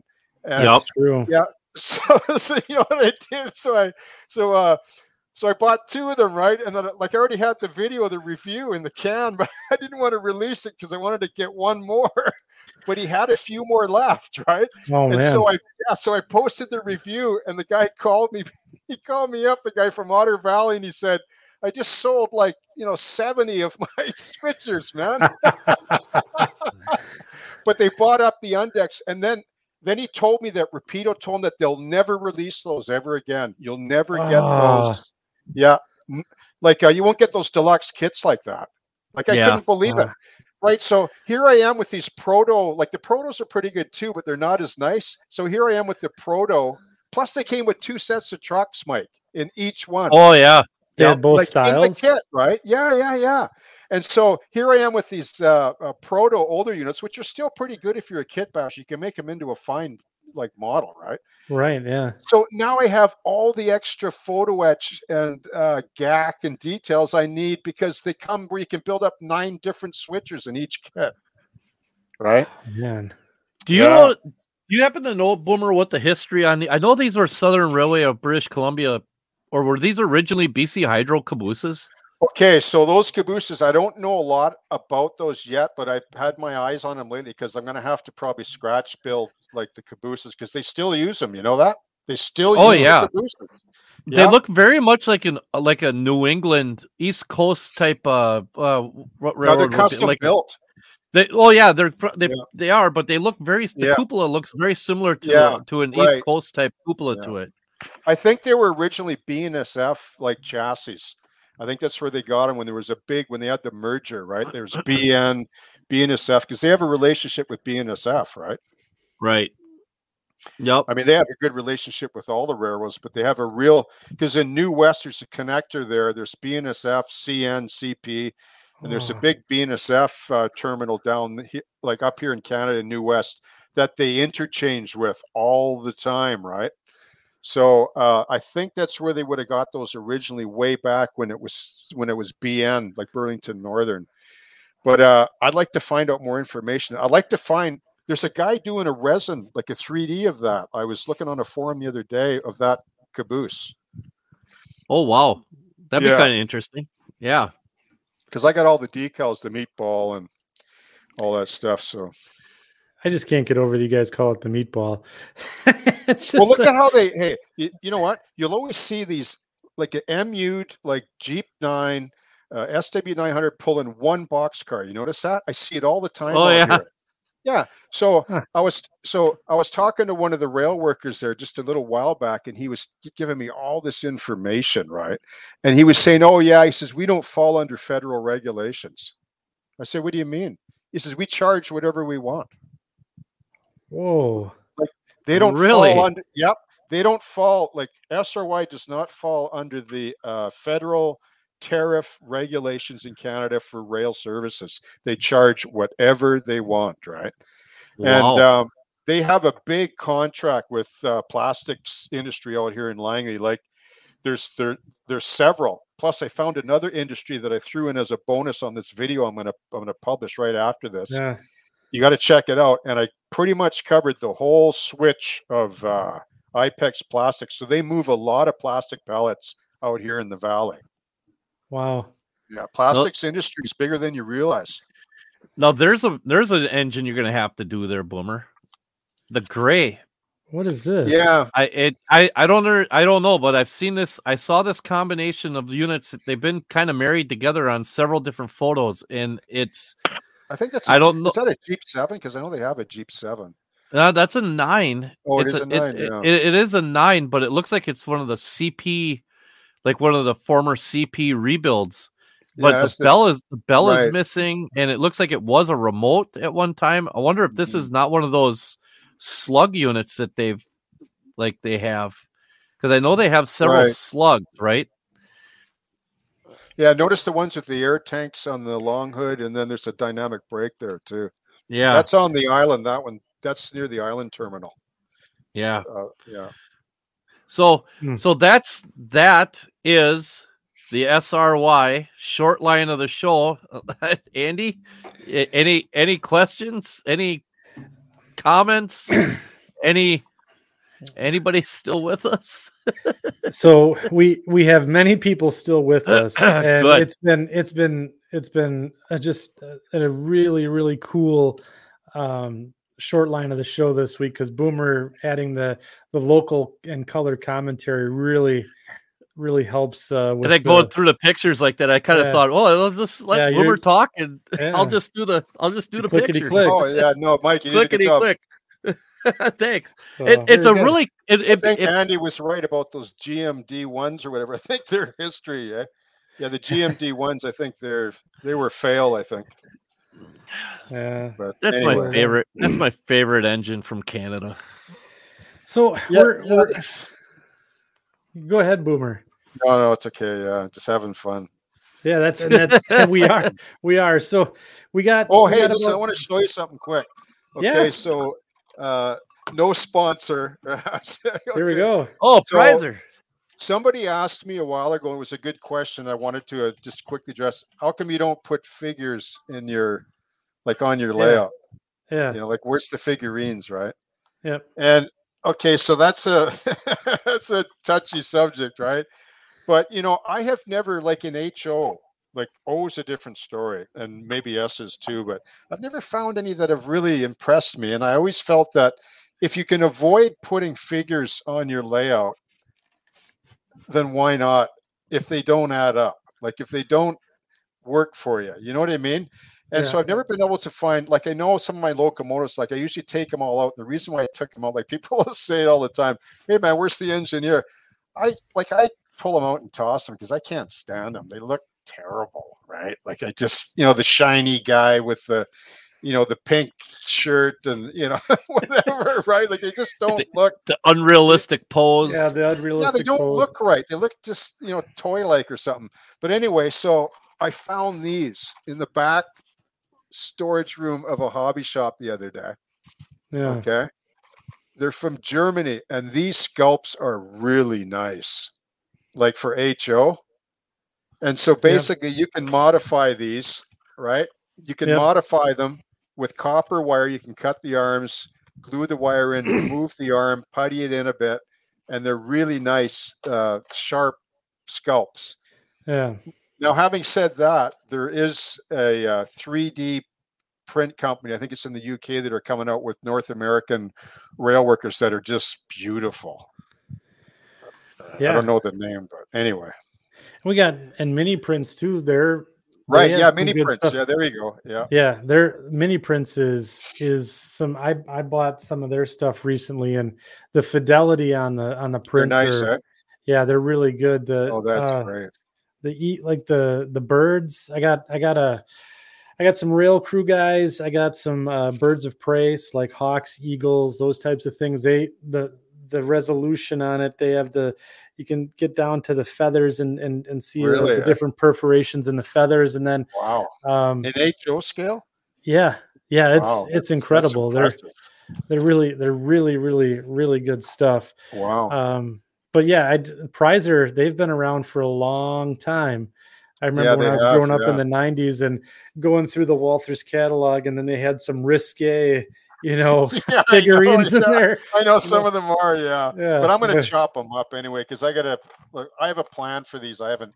Yeah. I'm working on another model. I haven't said anything about yet, but I'm probably going to use a few of them in there. But yeah, so we we're through the short line, and I, there's a we we had a couple of show notes that we wanted, a couple of topics that we wanted to talk about, and mm-hmm. I know we talked a little bit about. uh you know the you know the can you imagine life without a camera that type of stuff um, but the the personal psychology and and philosophy to help maintain passion i think that was the one of the things that we wanted to to possibly discuss um, and possibly get some good question um, and and uh, Q and A from the audience here. So. I didn't know, uh, Boomer, if you wanted to essentially talk about uh, your your your thoughts there on you know a couple of different ideas um, around the the whole psychology of things, or even maybe you know what's what's going on with you know how how do you stay passionate or motivated or engaged? Yeah, those are great questions, aren't they? Because yeah. it's going to be because it's going to be different for for everybody. I mean, I, I, look, I've always loved miniatures. I, yeah. I don't know what to say. I, I just, since I was a kid, I just was almost obsessed with miniatures, right? And then when the scratch building bug hit, then I realized, wow, now I can make something that nobody else has. Yeah. Like, you know, I can make my own unique model. I mean, you can still do that when you kit bash too, right? You can put the, you know, replace the horn, like because every locomotive is different.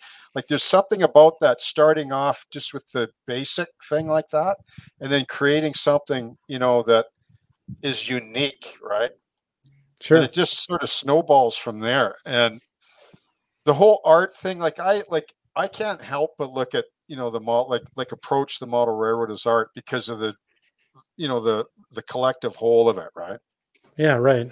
Like i'm all about the you know the whole thing like um like the diorama philosophy really engenders a believable setting that tells a story right? Yeah. So you build that story element into your layout and then you just start unfolding it like a storyboard and it it pulls you in. Like it's kind of like you know for me like if you're going to write a book about the railroad that you want to build like how would you write the book? Like if you had like a 500 page novel that you wanted to write or a 500 page fiction you know yeah. how would you write it? Like would you, you know, i mean you have a beginning and then you have maybe you don't know what the ending is but you tell a story. And that's what right. keeps me in right? Like i'm infusing my like my uh, youth and all my experiences around the SRY Railroad into the River Road now. Like I'm like the freelance section. Yeah. You yeah. Know, like that. Yeah. Like that's where I'm at now in section two. Like I've already done the pro. Okay, I've done section one. I put a lot of emphasis on the prototype. Like the right. original footprint was 500 yards, so I squeezed it down. I think today I did a diagram on it um, about the size because somebody had asked me, uh, "How did you?" Uh, I did a map of it because uh, it was a really good question about um, you know the actual size of the site. You know where the where the barge slip is. Oh yeah, here it is. So the actual, like on section one that I modeled, the actual whole length of the site was 500 yards, right? Wow. Of, of that one big signature scene is was 500 yards by 100 yards. So you can see this the how I shrunk it down, right? The actual yeah. size in HO scale would have been 17 feet by three and a half feet.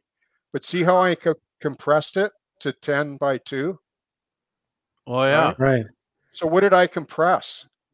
Well, I compressed, I took out the middle warehouse and I brought the brewery into the scene. Yep. I compressed the big warehouse, which is now Amazon. I didn't compress the barge slip too much because that I could fit in, but there's there's enough compression there to make it fit because I designed the whole layout, the footprint first. Like I wanted to know what space I had to tell my right. story, right? Like it seems backwards. Like hmm. some people would disagree with that in planning, but that's okay, right?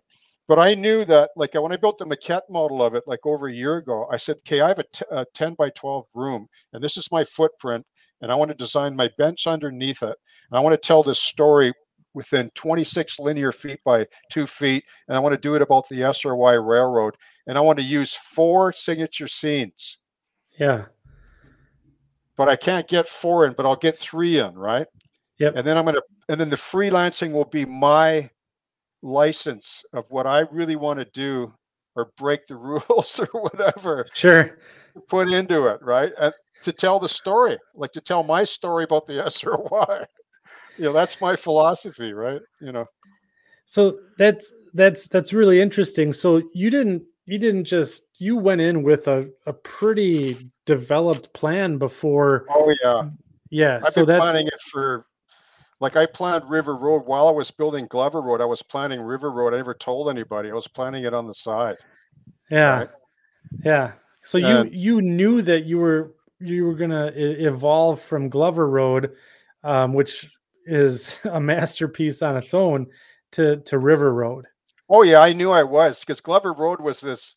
Like I'll be honest, like Glover Road is a whimsical, you know, amalgamation of you know, just almost like a smorgasbordy kind of, yeah, you know, just throw it out there. Like just throw it on, have fun with it, learn, get warmed up, get, you know, develop some yeah. skills, get the feel of things, right? Get the creative juices going. Like that's what it was. Like if you look at it, I mean, come on. I mean, it is unique though. Like Glover Road was fun and it came out, you know, it was sort of okay, the grain elevator was kind of pushed in and you know, like the road, okay, Glover Road, but it didn't really, it wasn't a faithful representation of uh, uh, Milner or Glover Road like I want to do on Section Three. Okay. Yeah. So, so the the grain elevator, and you've talked a, a bit about that in some of your videos. Um, yeah. Basically, really getting a, a, good handle on the prototype and and the operation of it. Um, but I think I think we had Paul. He was he uh he wanted to know. So, what do you what do you have planned for section two in the middle? Oh, okay, okay. So right now, like I've already shown everybody, the community now where the overpass is, right? And there's yeah, this exactly. mysterious, there's this mysterious spot, right? Like I'll be showing yeah. pretty soon. Yep. Right. But here's the thing with okay, so I'm in the middle of section two. So yep. I've done section one, I've done section one, and I feel that primarily that's done. Like I feel closure. I really do. I feel that that I can leave it now and I can come back and make other detailed passes because there's a lot I have to do yet on that one, like yeah. barbed wire fence and chain link fence. There's, there's a lot of little gack stuff that I don't even want to touch right now.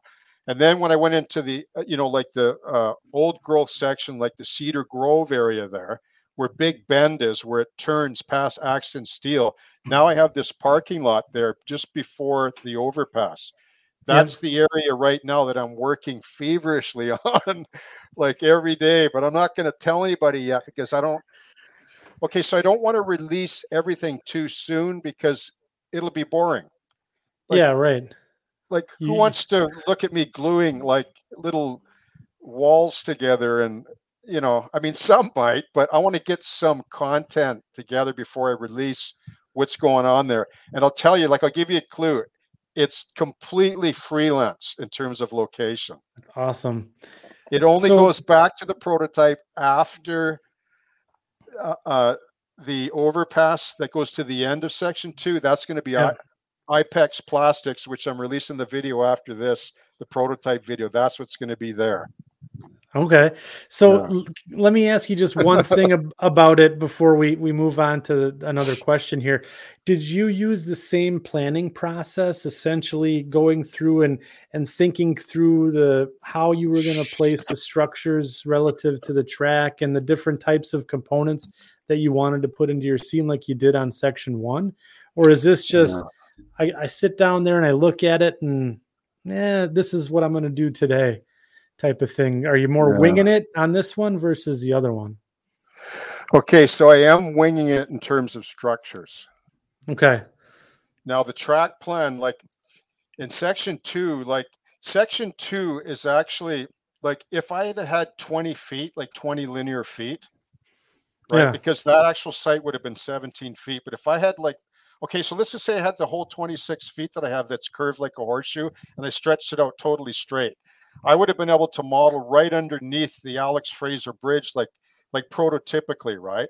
But what I did was is I still took the prototypical track plan, which is three or four rails, like tracks, and I curved it and stretched it down section two. But I didn't want more warehouses. Like I didn't want, yeah.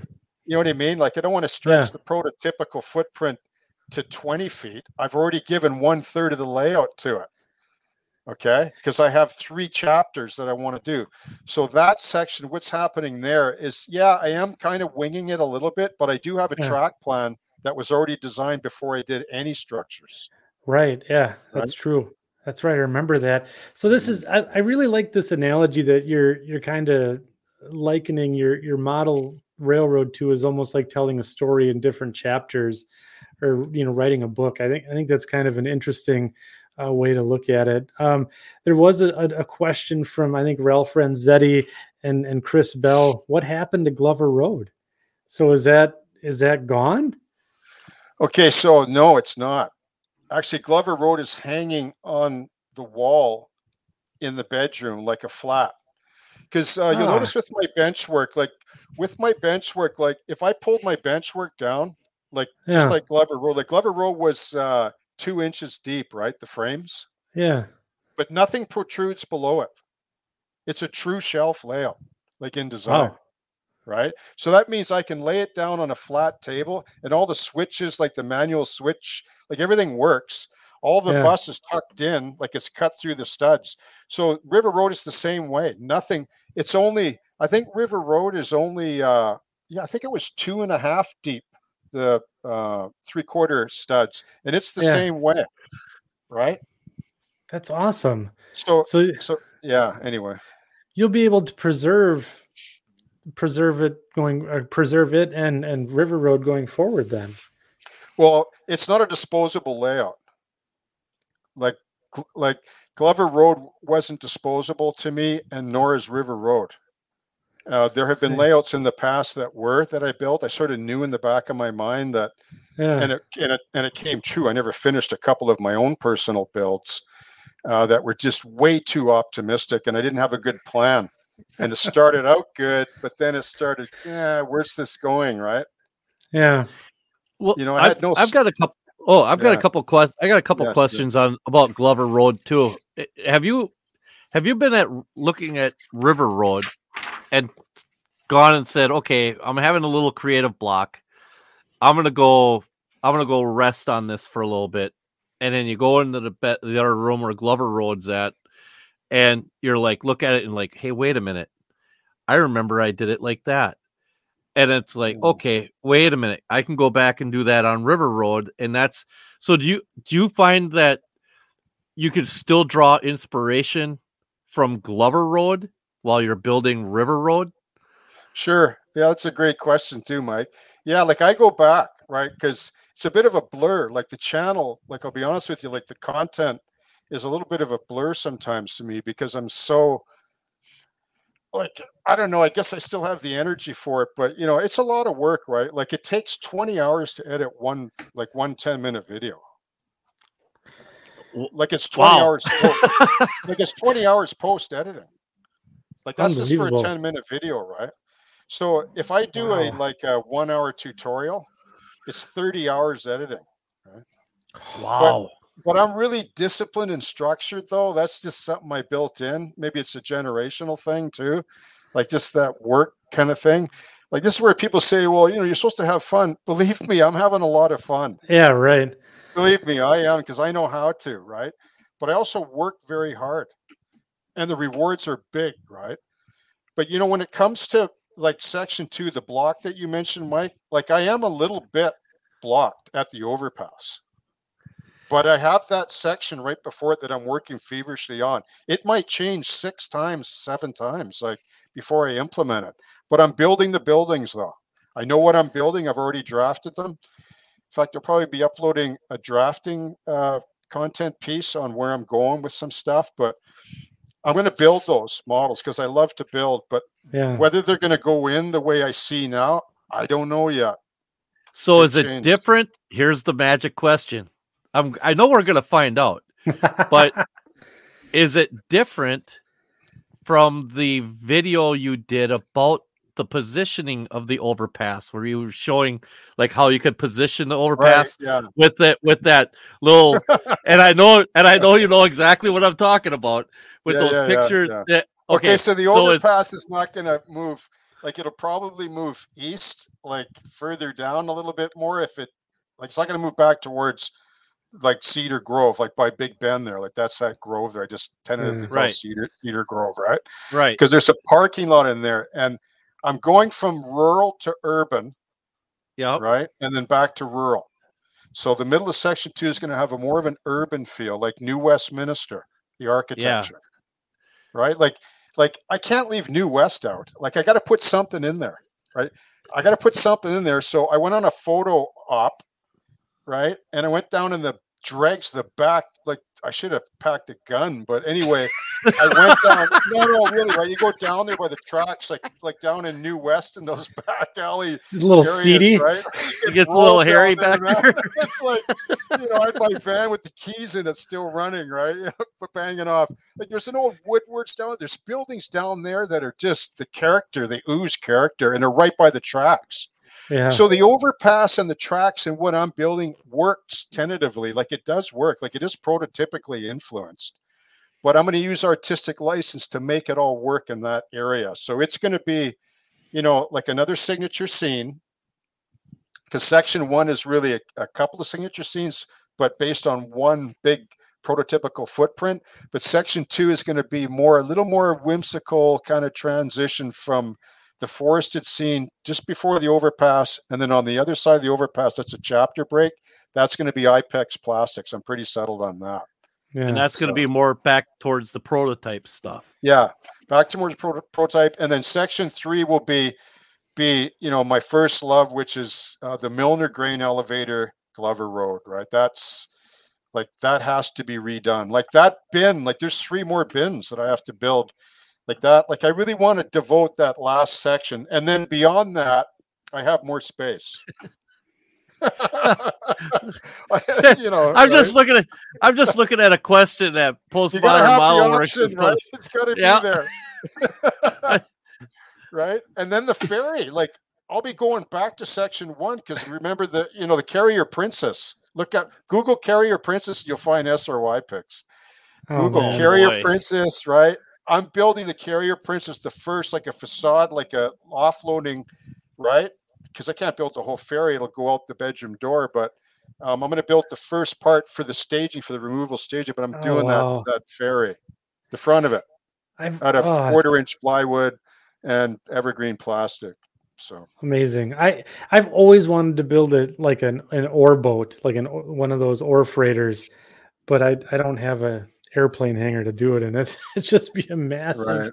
undertaking. Oh man, I can't. Hey, uh, yeah, Andy, Andy, yeah. Asking you if we shall. there you go. So, does that answer Paul's question? yeah. How do you stay motivated? Yeah. There's the carrier. That. There's the carrier princess right there. Yeah. Oh. Okay. So that that's its that, TP library. Yeah, like that's going to be part of uh, River Road. That's a significant part that I have plans for it. I have to draft first though, but I have all my photo reference now, and I'm going to draft like see where the halfway the like I'm going to be, be modeling the first third of it, and it's going to pull up to the barge slip, and then I'll have cassette that'll come out of it, like out the back. With, oh, so with, this portion right here where the wings are would be a cassette. Yeah, like then, I'm going to model like uh, just look at the halfway point of that ferry, and then go about another halfway, about 30% of the front I'm going to model, which will hold three or four cars like on each track, right? Oh, hmm. nice. Mm. And that way I can pull that up and then I'm going to design in a slider that comes out on the bottom of the layout because it's only two inches deep, so it'll work for me. And it's solidly built, very solid. And it'll slide out and support the rear part of the ferry. So it'll it'll just slide right up to the slip. And then I have the three-way that's functional on the ramp. So I'll be able to use that or go in from the three tracks that are on the slip, you see. And those are all the, you know, the cars, box cars, grain, probably fuels. So that's a whole nother dimension, right? Yeah. To the layout. It's a good way to introduce staging to a layout if you wanted yeah. to. So late night model railroad comes in and says, How many uh, rail cars deep can you stage then? Well, if they're 50 footers, probably four on each track. So that's wow. 12. 12 in total. But it's a short line. Like, yeah. you know, like you see them whipping down the track with a, a Geep 9 and two SW900s and one box car. They're taken to a customer. Yeah, right. Yep. like an express load or something. You know, like they do it all the time. Like they MU with one car all the time on this railway. So who says you can't switch with six axles, right? Or three MU locomotives, two box cars. It's a shelf layout. You know?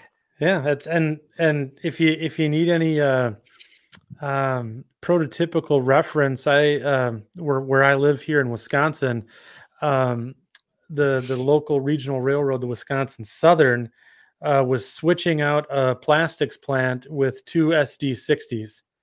Yeah, you there know? you go. So, so yes, it's it is possible they can they bring the bring the big brutes in to, they do, do it all the time. And then, you know, and then there's all the time. And then there's they me. do it all the time.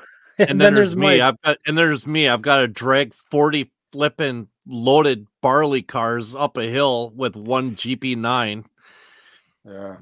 Yeah. SRY well, doesn't do that, man. They don't mess around. They don't mess. They, no, no, they don't. Like they'll run three, like uh, the poor three. SW nine hundreds, like or two with the Geep nine, or they'll run two uh, SD thirty eights. Like the other day when I caught the uh, plastic switch, it was uh, SD thirty eight and their new re- refurbished SD thirty five. Yeah, turbocharged too. I think the SD thirty five is turbocharged. I'm pretty sure I could hear it. It was yeah. SD thirty five should be should be oh, a turbo, yeah. which is again, the, which is a departure because on the video it'll blow you away. I had my yeah. phone. Do you know that phones really? are unbelievable? F- phones blow me away, right? Because I use yeah. a really you know, pretty decent Nikon camera for all my content. But I just happened to have my phone one day. I was driving down Duncan Way. I went, "Oh my goodness, I can't believe it! They're they're here!" Right. Yeah. So I pulled out my phone, and the guys kind of know me, and I was, you know, I know how to move mm-hmm. around the area and I couldn't believe the video. When I got home, I was I was falling out of my chair. I thought, I can't believe it's this good. So I just right away I went into and did this video. It took me six hours or seven, eight hours to edit it, and it's nine minutes long. And it's just the greatest. So you talk about passion, Andy, right? There it is. Yeah. I have yeah. my IPEX plastics cool. passion right there. Wow. Yeah. It's it's cool that you know you you you just drive you're driving along and all of a sudden you get that inspiration you know, to to really you know dive into to a modeling project. Late night model railroad. He's he's got a couple more questions there. Uh, what's the main re- why, why do they MU so often just to pull one car? Because you know why? Because they do turns, right? They go out to Chilliwack, they go to Langley turn, and there's always a customer, right? And they do on call stuff. Like they have like they're really big on the service. Like you have to be. If you charge your own rates, you better be good. Yeah, you, right. better be on time. And uh, they're not going to get caught with one switcher anywhere. And even in their yard, they use a slug. You know, so get moving. They don't mess around like you say, right? No, they don't. I don't know how they.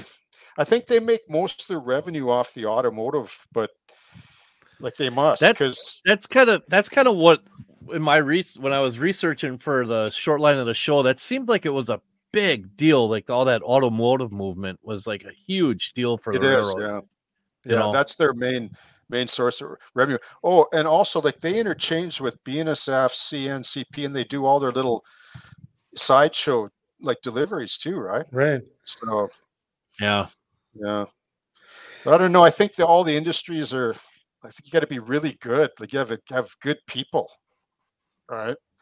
Yeah. Uh, you know, like running the like doing your sales and service and yeah. yeah but they're really unique railroad. They really are, and the fact that they have that kind of history and that they've been running that long, um, and they still like they look like they're running strong. You know, I mean, if they're painting and rebuilding locomotives, Mike, they must have money, right? Yeah. Well, either that or they're going to sell. That's always the thing on the railroad. If they start painting stuff, that's something that something bad's about it. to happen. They're going to sell. They're going to sell it, oh, especially yeah, if, they, yeah, if they maybe they're going to sell the SD thirty five back to Montana. Yeah. they, they, if they if they end up painting depots, you know bad things are on the horizon. Yeah, they don't do it just for the. At least on the class ones, that's usually the way it is. Yeah. So I wanted to to give the the uh, folks in the chat here. We're kind of winding down. Boomer, of course, if you know we want to uh, carry on with any other topics that you want to touch on, feel free to. But I did want to give the opportunity for the folks in the chat uh, to interact with you a little bit.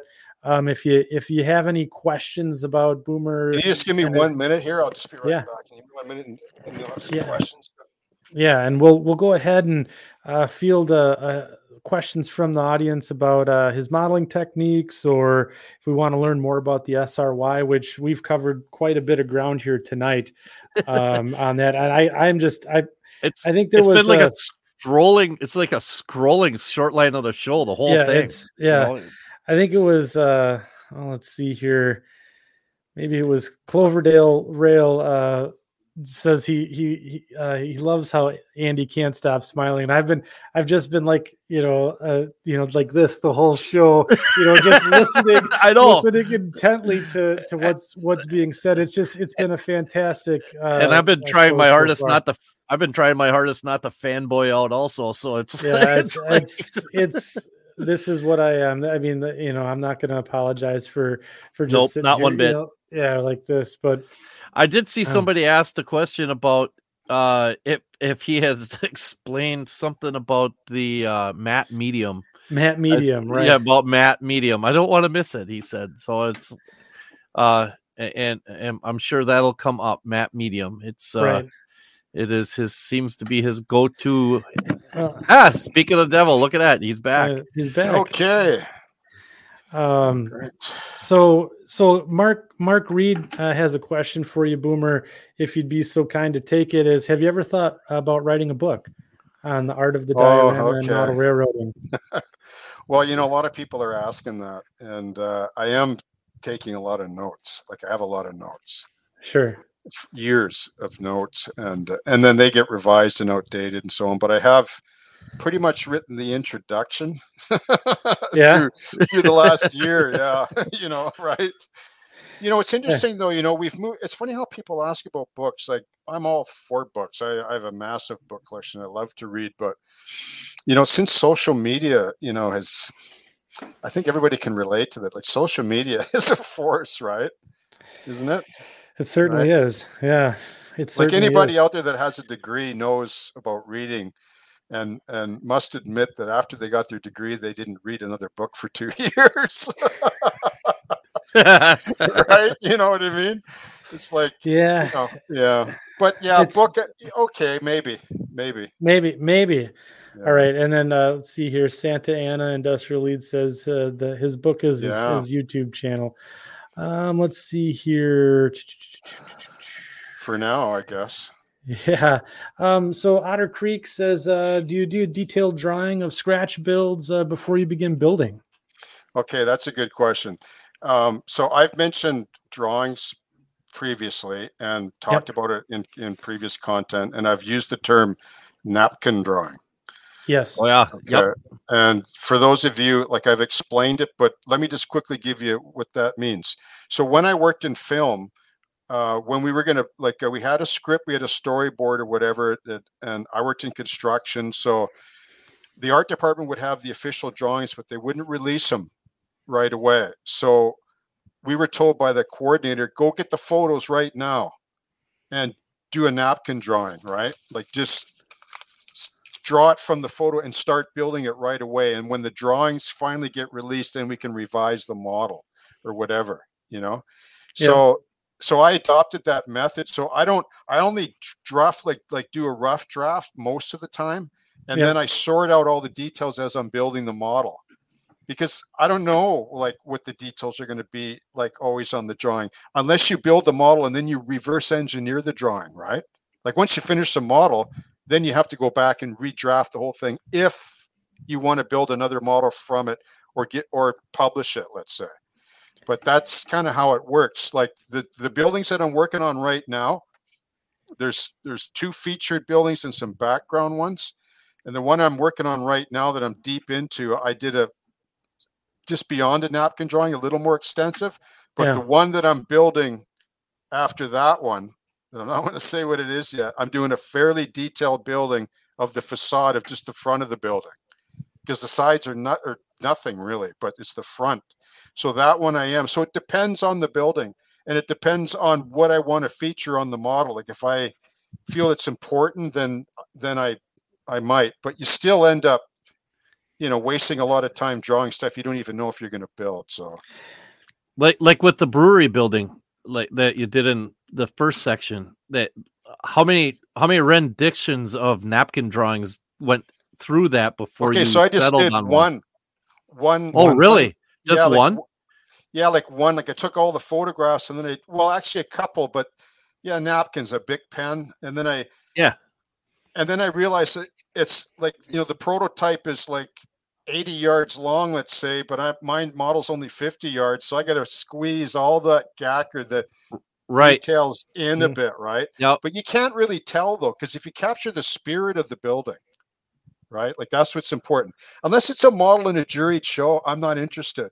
Like if hmm. you, uh, you know, like if I, like I've been there, I don't want to do that stuff anymore. I really don't. All the power to people that do it, and I encourage it. It's the best way to, you know, to sharpen your skills, and it's a definite, uh, significant part of the hobby to build from a plan. But I don't have any blueprints for this build, none.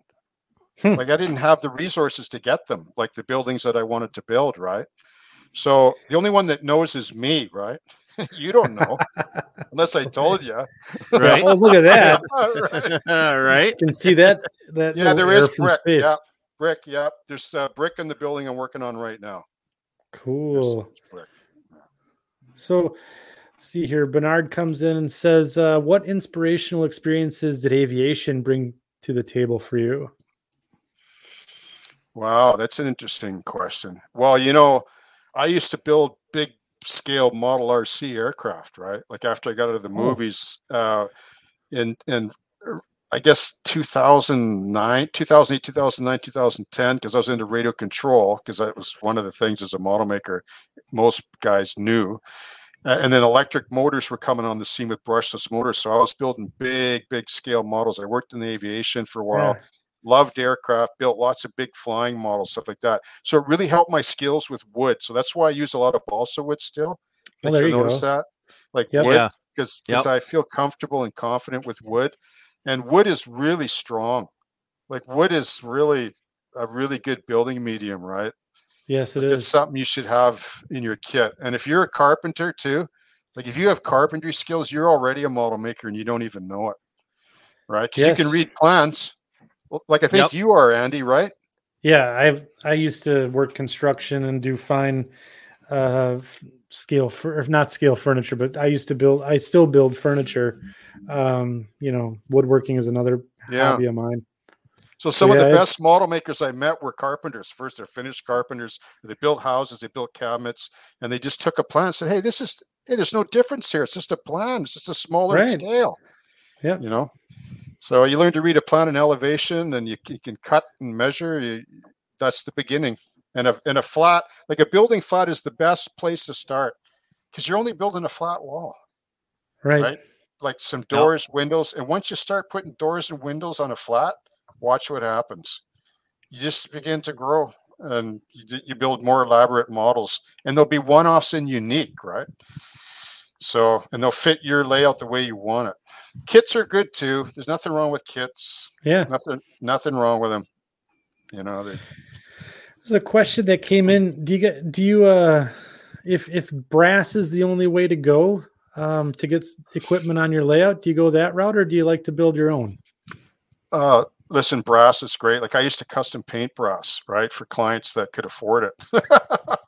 yeah. you know, you know, yeah. I, you know, like I had a few brass locomotives too that I'm kicking myself. I wish I never sold, like some ON3, like narrow gauge, like Denver Rio Grande. I had some rare pieces yeah. because I had clients and they could get it for me, right?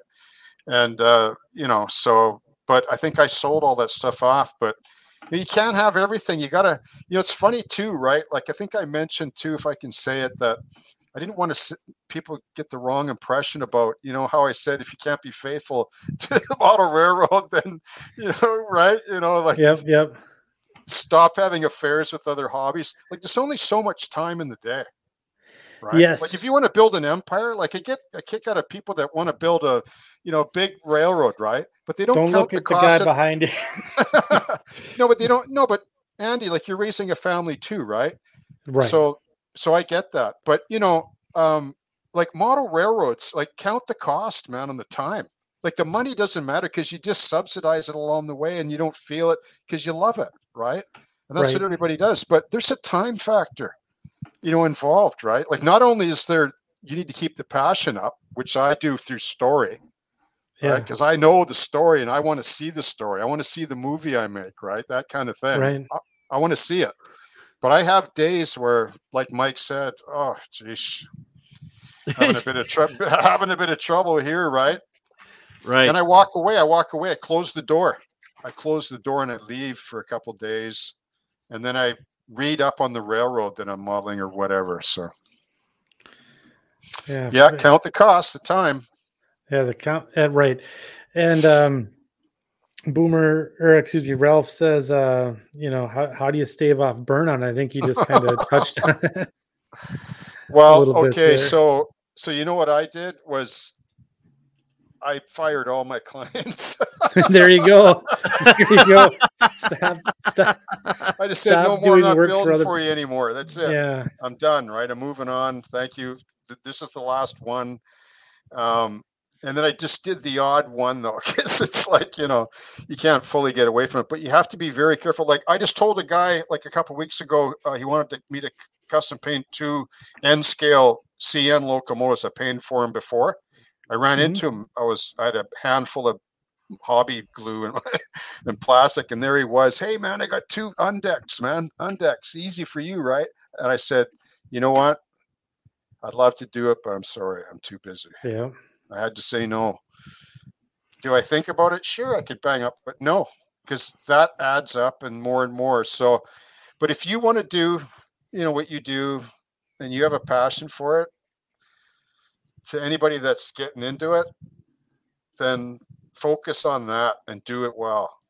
Yeah. And think think about those other things like the gun club and the archery club and the fly tying and like do you really have time? For all that?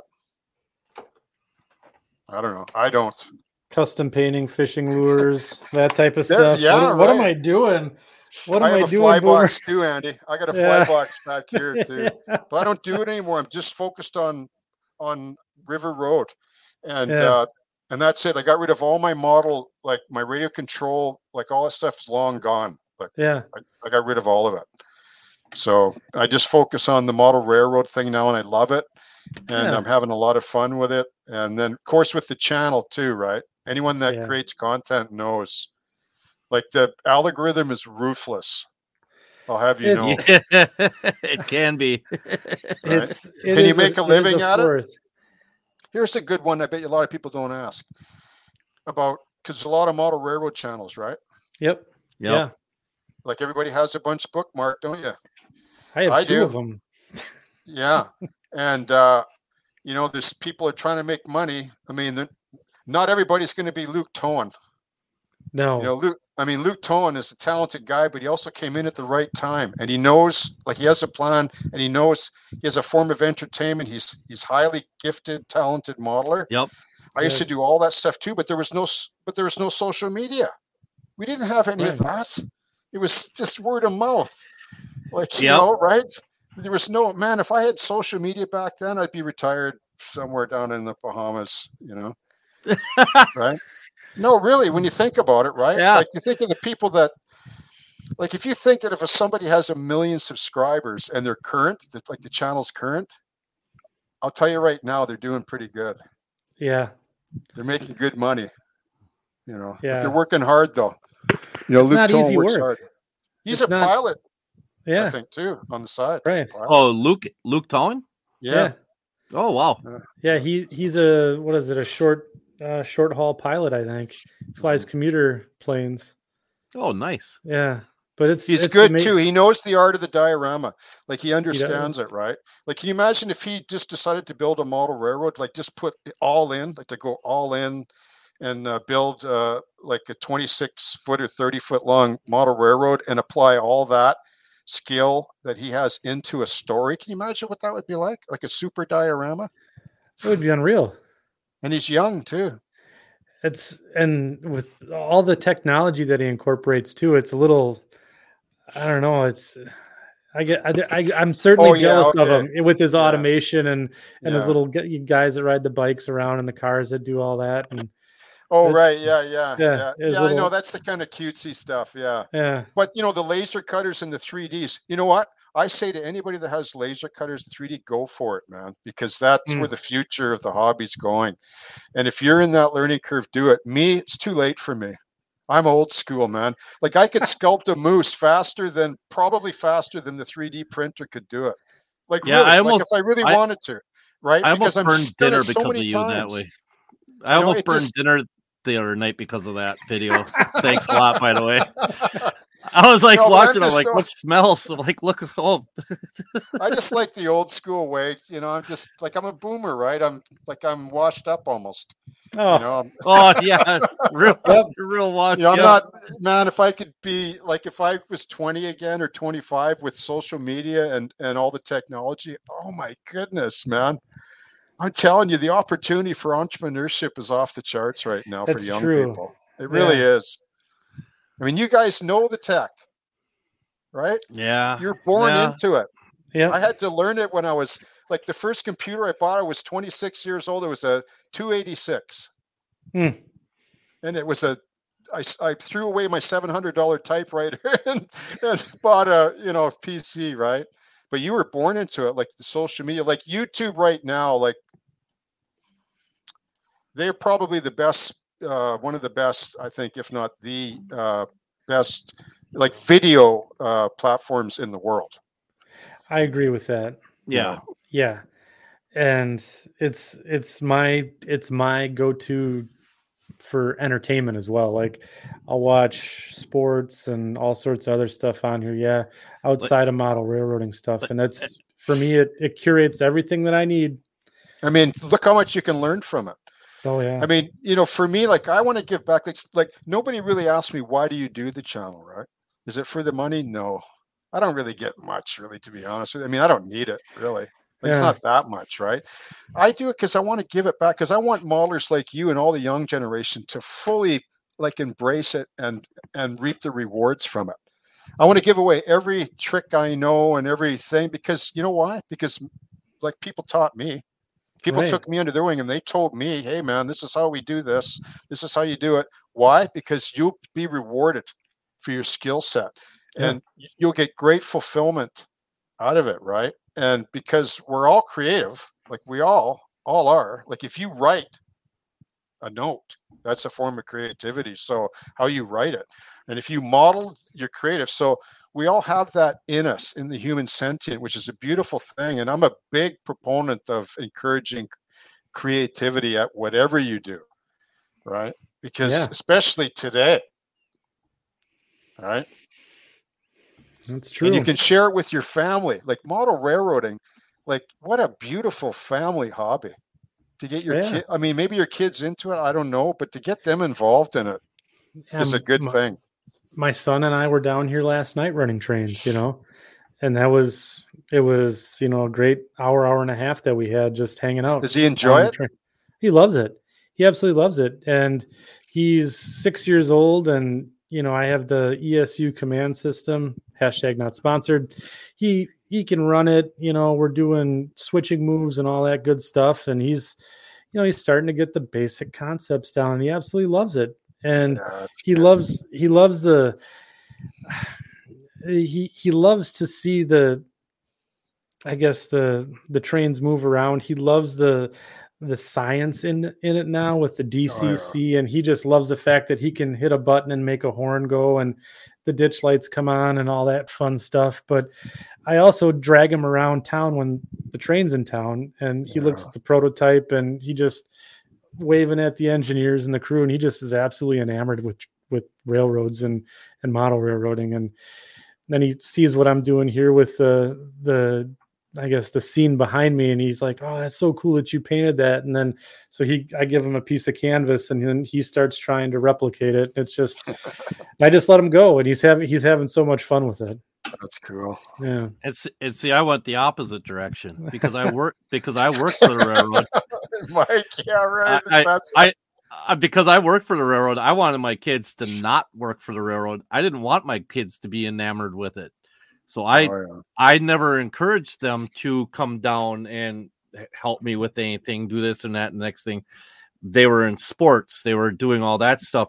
Now they're both out of the house and you know they're grown. One's getting married, one's a senior at college, you know, and so now that they'll see me do something and they'll come out and say, Okay, how'd you do that? All right, can I do if I needed to do this, what would I use? Now they're starting to ask questions. And so now that they're older, and I know that they're safely not going to be in the railroad, work for the railroad, they they they start asking they're asking me questions and I'll be like, well here, let's I'll show you. Here, this is what we do. Well, that's kind of cool. That comes in pretty handy. Well, yeah. I said, yeah, okay. So I need this, this, and this. I said, yeah. The next thing you know, I'm getting yelled at by their girlfriend or something. Why'd you tell him to do this for? you know, no, but it's it's uh it's it's interesting because you know there's kids of all ages are sponges. Mm-hmm. I'm I'm 52. I'm a sponge. You know, not because I'm overweight. Thanks a lot, all my friends out there that know me. But I... it's, uh, but it's, it's, it's because of the fact that I have a I have a passion to learn knowledge. I want to learn these things. And I think that you truly don't start to lose passion for what you're doing until you start to lose the passion to want to learn. Yeah. You know, and and uh, once you lose that, doesn't matter what age you are, then it's just kind of ball game. You're just you're all done. You might as well just yeah. pack pack up shop and forget about it, you know. Then you just become an old curmudgeon then. yeah I, learning like constantly learning like learning like i'm still learning about the railroad like you know like operations for example like i'm looking more into that now and chasing the prototype a bit more because i kind of got away from it. Uh still learning stuff about modeling too right? Like just this it that's again the beauty of the model railroad is you can't really know it all. Like there's just no way. There's just no. like the like the longer you're in it the more you realize you don't know you know, it's just a, yeah. an incredible and and the problem solving, the challenges and the problem. That's why it's good for kids because it teaches them how to solve problems because life yep, is absolutely problems, right? mm-hmm. You know, and uh, you know that when you lay the track down and you're picturing your Geep Nine going down, and then you do it and it doesn't go for some reason. Oh, why did the glue? I wasn't thinking when I put that cork down. The track's supposed to go there. You know, it goes on and on like this. You got to solve it right? It's not the fun part, yeah. but you got to solve it to get the reward. And, and that's uh, just it. It's the accomplishment when when you get it running. Yeah, when you get it yeah. running. Yeah. yeah. yeah. It's hey man, it's, I enjoy it too, right? Like I don't run that much, really, to be honest with you, because because I'm so focused on building, right? But yep. I love to run trains. Like on a given day, like you know, if I've had a hard day, like at my regular job part time, and you know, and I just come home and I just, you know, run the Geep down with one car. I go down yeah. to the brewery and then slide it in, and ah, that's just, you know, like 10 minutes, 10 yeah. or 15 minutes, and and I'm good, right? Yeah. And yeah. Uh, it's, I, it's it's it's almost fun too, you know, like to just come down and and let's see if how slow I can run the locomotive on speed step one and let's see if it makes it all the way or makes it all the way around the layout without shutting yeah. off. You know, like that's an hour to go eight yeah. feet. yeah, with, right. with DCC, it does so. Yeah, like yeah. you, know, like you, you can, can, literally oh, yeah. program it to run like like I've ran it from the brewery down to Big Ben, and it took forty minutes one time. I got it to go. Holy wow. cow! 40 minutes with my low sound like program on the speed step really low. Yeah like on my switcher, my Atlas switcher, which is my best running locomotive. It just that thing will run through two lines in the sand. That that that like no no I'm kidding you. Like that like that locomotive will run on anything where other locomotives yeah. won't. Right. Incredible yeah. little thing, you know. And you know, again with trains, like you notice that with trains, like you can have five, six, seven, eight, 12, 12 model locomotives, right? that you yep. like to you know use, and there's always going to be one or two favorites that just you know like maybe not the one that you want to like the most, but it runs the best, right? Right. Right. You, know? right. you notice that like they're all yeah. uniquely yep. different, right? Yep. Yeah. Like I I have an Atlas uh, SD35 and I wanted that to be my favorite locomotive, and it it runs like trash, so I don't use it anymore. yeah, I know it sucks, eh? Uh, right? Yeah, and it just and it's I wanted it I wanted it to be that so bad, but yeah, it's you know it's yeah, it's, it's it's funny that that you have you have your stinkers that you just kind of have on the at the roundhouse for show, and then you yeah. have your your yeah. hard workers that you bring out you know when it's operating time. That's funny. And you know, my SD38, my Kato, beautiful yeah. running. Like when it's cruising, it's silky smooth. But every time I leave from you know from a dead stop, it has this little shudder to it, like this yeah. little very just as it gets up to speed, right? Mm. It just does a little bit of a kind of a you know right, very, very subtle. But man, that little S or that MP15, that thing, yeah. I just hit it one like step one, like one tenth of one, and I have to wait five minutes. Oh, it is moving. You know, just crawling. Yeah, just crawling yeah, along. Amazing. The love of trains, eh? Yeah. Yeah, no kidding. So I, the, I just love it. Yeah, right. Hobby, it's a great hobby we share. It's just got to be the best hobby in the world. I know that sounds cliche, but I mean, I've touched so many uh, facets of of art and hobbies, and I have to say that you know the model railroad is the is the best most expressive deepest diversified collectively whole hobby there is like in community like for people and just yeah. um family and even solo like even lone wolf person club. Yeah i mean think yep. about it right? What a what a what a great hobby we share isn't it?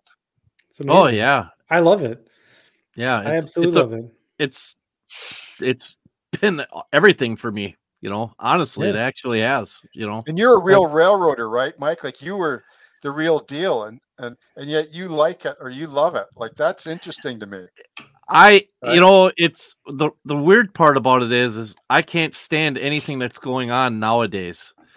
But like I have a GP9R at, at work is what I'm using. It's a GP9. I'm running that. I saw a Green Bay and Western boxcar come into my yard the other day.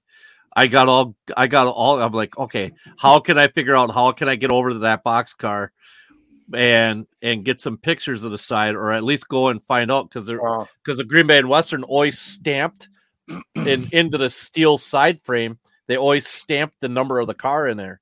So oh, they could really? find out oh yeah. So they could find the original number of the car just by looking at the side sill wow. of the car. So I'm like, okay, I got to get over and do that. And of course, I wanted to take a picture, and my camera went battery was dead. And I'm like, oh, this is just great. So now I got my camera charger with me. So it's it's I I just I look for new things to try to implement into what I'm doing now yeah. that are from 30 years ago. 20 years ago, you know. Yeah. And or that's 30 years or more. You know, and there's plenty out there actually. There's a lot out there that's real old stuff still sitting around if you know where to look, you know, but yeah, it's right. neat hearing your testimony as a real uh, railroad dude because I would have thought that oh, the last thing you'd think of was you know when you got home after a hard day's work, right? Like we romance it, you know the you know the model railroader. Like I would say that I romance it.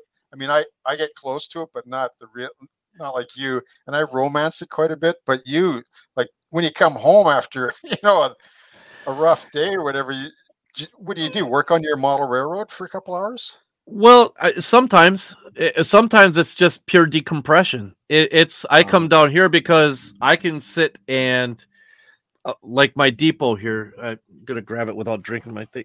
Like my depot that I've got right here. Oh yeah, I've been working. Yeah, I've been nice. working on it. You know, this is a kit. Yeah, that's obviously. nice. It's a, it's a kit. I've been kind of missing. Oh, and, Andy gave. I I was kind of struggling with the how I wanted to do the roof because I wanted to get it weathered and everything before I put the glass in or the the clear in.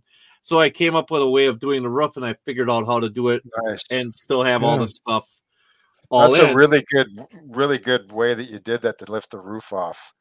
You know, to yeah, spend that extra thanks. work like that, so it does that. That's nice. Yeah, thanks. It, it but that was last night.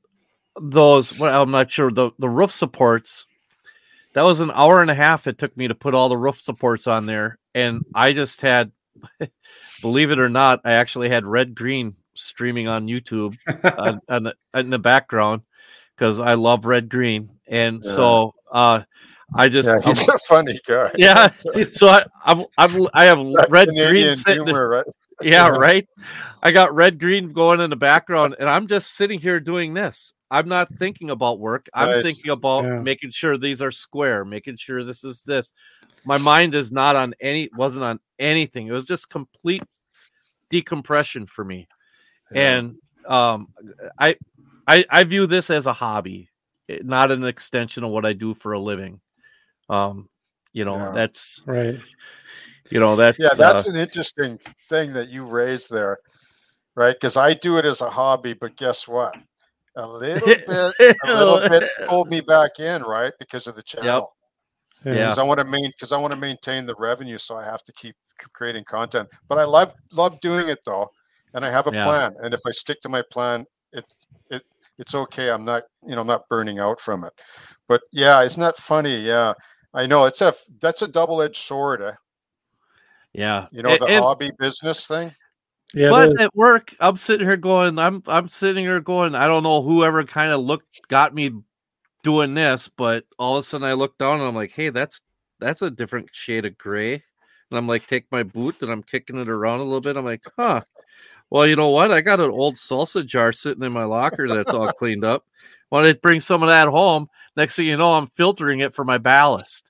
Right, right out of the yard. Unique, right it's got a unique patina to it too. Right? Yeah, yeah it's very and then, and i was asking Andy the other day. I was cleaning out my stand-up garden. I'm like, "Hey, is it okay to use garden dirt sifted for yeah. the layout?" yeah, sure. Why I not? Do. yeah, I do. Know. I just make sure that it's sterilized though. Like I soak it with uh, isopropyl. Everything does kills every kills all the organisms. Everything. Kills, kills everything. Yep. Everything. And it's medicinal too, right? If you get it on your skin, it won't hurt you. Yeah, right. That's true. So when I had my finger, which is oh yeah, how's that yeah, going? By the way, that's how, that's how, they cleaned it. Oh, good. I just keep a band aid on it so I don't whack it. Yeah. Oh. like you know, don't yeah, want to catch it on something. It. Yeah, because it's still tender, eh? But uh, but I'm able to model with it now. But that was a, a bit of a dicey thing that bit me there. But it's a little reminder. I was still trying to figure out yeah. the dynamics of how that knife how you, spun around. How did that how did you go from this finger here to having it sp- spin around to yeah, I was like uh, I was like loaded up like this, and yeah, and it slipped through the window or, or the door opening of the model, and it it somehow it it caught it and, and, and just the g force of the thing flipping around stuck into this finger right here yeah. right yeah, yeah. and it, it, just yeah but uh, it healed up pretty good, man. I appreciate everybody's prayers and well wishes because uh, it's you know it didn't oh, get it was... infected, right? It didn't get like I didn't get an infection. Yeah, that's good. So right? when you oh. when you drew up the on the video on kind of how things got separated there, that was the point where I shut the video off. like, oh yeah, good. I, I yeah, got, I, I think I put a little warning in there. But, yeah, you did. Uh, and I'm watching, I'm watching, I'm like, ah, I gotta stop.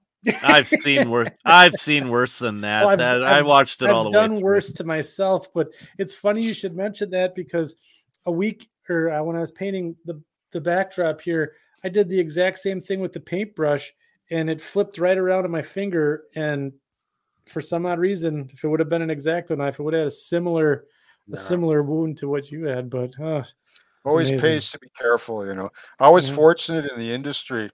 Like I milled thousands of board feet, two Olfa knives as a sculptor. Never once.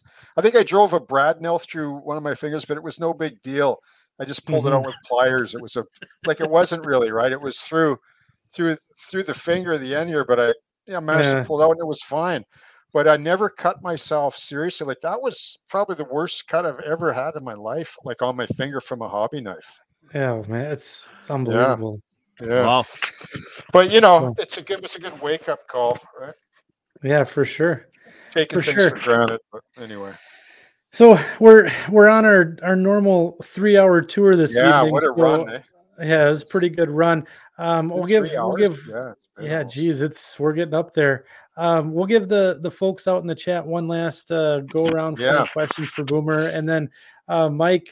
Um, any any closing thoughts here this evening on the show, um, Boomer, or anything that we've discussed here this evening?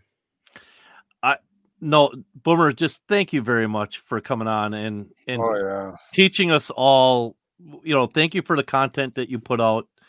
Um, you know, it's it's uh I've I personally have learned a ton from watching your stuff and uh you know, I know I know I have a lot more to learn and I don't just watch something one time through and I've watched some of your stuff three, four, five, six, a dozen times because this doesn't exactly click and all you know every time but it's it's uh just thank you very much. It, it, it just such a such You're a welcome, pleasure. Mike. thank you yeah, I got to go back to Mike and refresh my memory. I got to go back. I forgot how I did something, so now I can go back and watch my own and say, "Oh, right, okay, that's that's what I did." yeah. No, I appreciate that, Mike. Thank you. That's yeah, no, yeah. no problem. And and I'll I'll, I'll echo a lot of uh, Mike's comments myself. Um, it's you, you talked about social media, um, kind of having a, a different uh, I guess you know back in the day, you know when I was growing up, I I had a modeling mentor. He was a shipbuilder. He lived right here in town, right? Oh, yeah. And now, and I learned a tremendous amount from him. And now I'm able to to learn from folks like yourself that are, you know, across a continent. And right. and it's where do you guys live again? Sorry, like like so so I live I live in in Ripon, Wisconsin, and okay, and Mike, Wisconsin, yeah, yeah. And Mike, I'm about an hour and ten minutes northeast of him in Green Bay. Oh, okay, yeah, Neat. wow, yeah, yeah that's but, cool.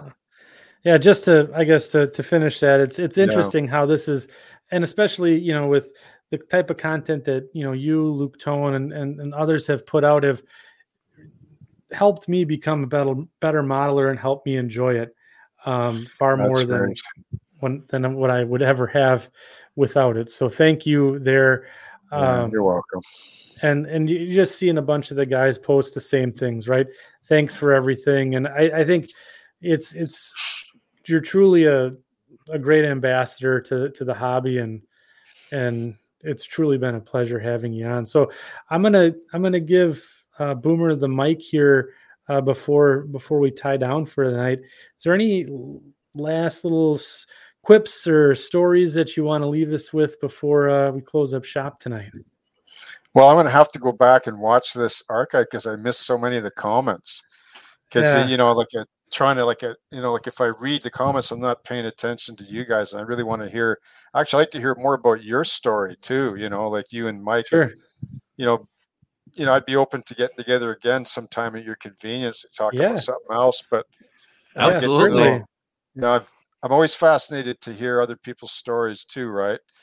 because yeah. you know it's. uh I'm just really thankful that I've had you know the opportunity to share, or I still do, and I have my health and uh, you know want to share you know like i say i want you know modelers to be better than me you know like i know that sounds weird but i want them to take all the skills that i have and push your envelope yeah and, and you excel and you because that's the way it works right like every i mean look at luke towan i mean the guy's only what like 20 30? like what's he 30 yeah man that guy you know i mean there's a talent for you right Right. You know, and, yeah, exactly. Uh, he's sharing too, right? Like he works hard at his content too.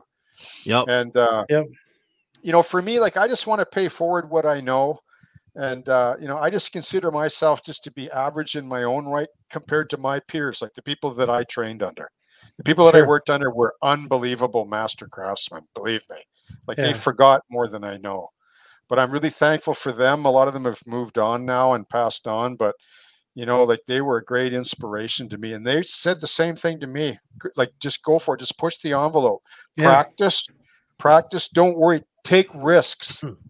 take risks man because that's where you really learn stuff try stuff like like not on your genesis 2 locomotive right you know, like, you know like try stuff on the side right like that's what i do i spray on paper all the time and i spill paint and I try to keep learning stuff, and you know that's the name of the game, right? That's how you get better at it.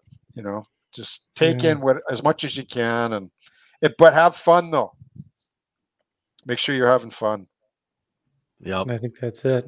You know, I think so, that's it. Make sure you're having fun. Because I'm having fun.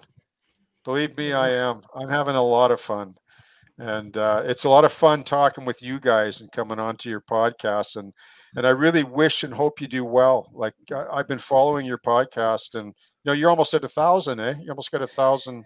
You, yeah, you, we're. You're not yeah. far. No, we're that's getting... pretty. Yeah, that's pretty good for a podcast, you know, because podcasts were not like YouTube wasn't designed for podcasts. You know no, it wasn't. No, it's no, not. no, it's not. It, it's and, right? and, it's it, has been an interesting ride, and it, this this year has exceeded my expectations, you know, tremendously. I know Mike and I talk about it a yeah. lot, and yeah. we're just you're so doing thankful. it the right way. You know, like you're really, you know, like um, I can tell. You know, like when I first watched, I thought, okay, I'm hooked. Like I want to, like I like what's happening. No, no, no, I like what's happening here. Like look at the comments that you got, you know, and the way yeah. you guys mix it up and stuff, and it's relatable. Your content is yeah. relatable. Right. Right. And that's good. So you got a good thing. So have fun with it. Just, you know. And we are. We are. Yeah. for sure. We're having a lot of fun with this. It's it's, it's it's it's really funny because you know, real quick, one of the things it's I I ran over to Andy's house here uh, yeah. uh, Sunday. the other day, Sunday, and I ran over there and all of a sudden we sat down and we're sitting in the chair. Okay, we should do this on the show. We should do this on the show. We should do this on the show. And I'm, there, I'm looking at him like, you know, we're having Boomer on, right? None of this is going to happen. and, and, and, I tell you what, it's it's so because he'll get an idea, he'll throw it out at me. I'll say meh, he'll I'll throw it out an idea. He'll he'll go meh.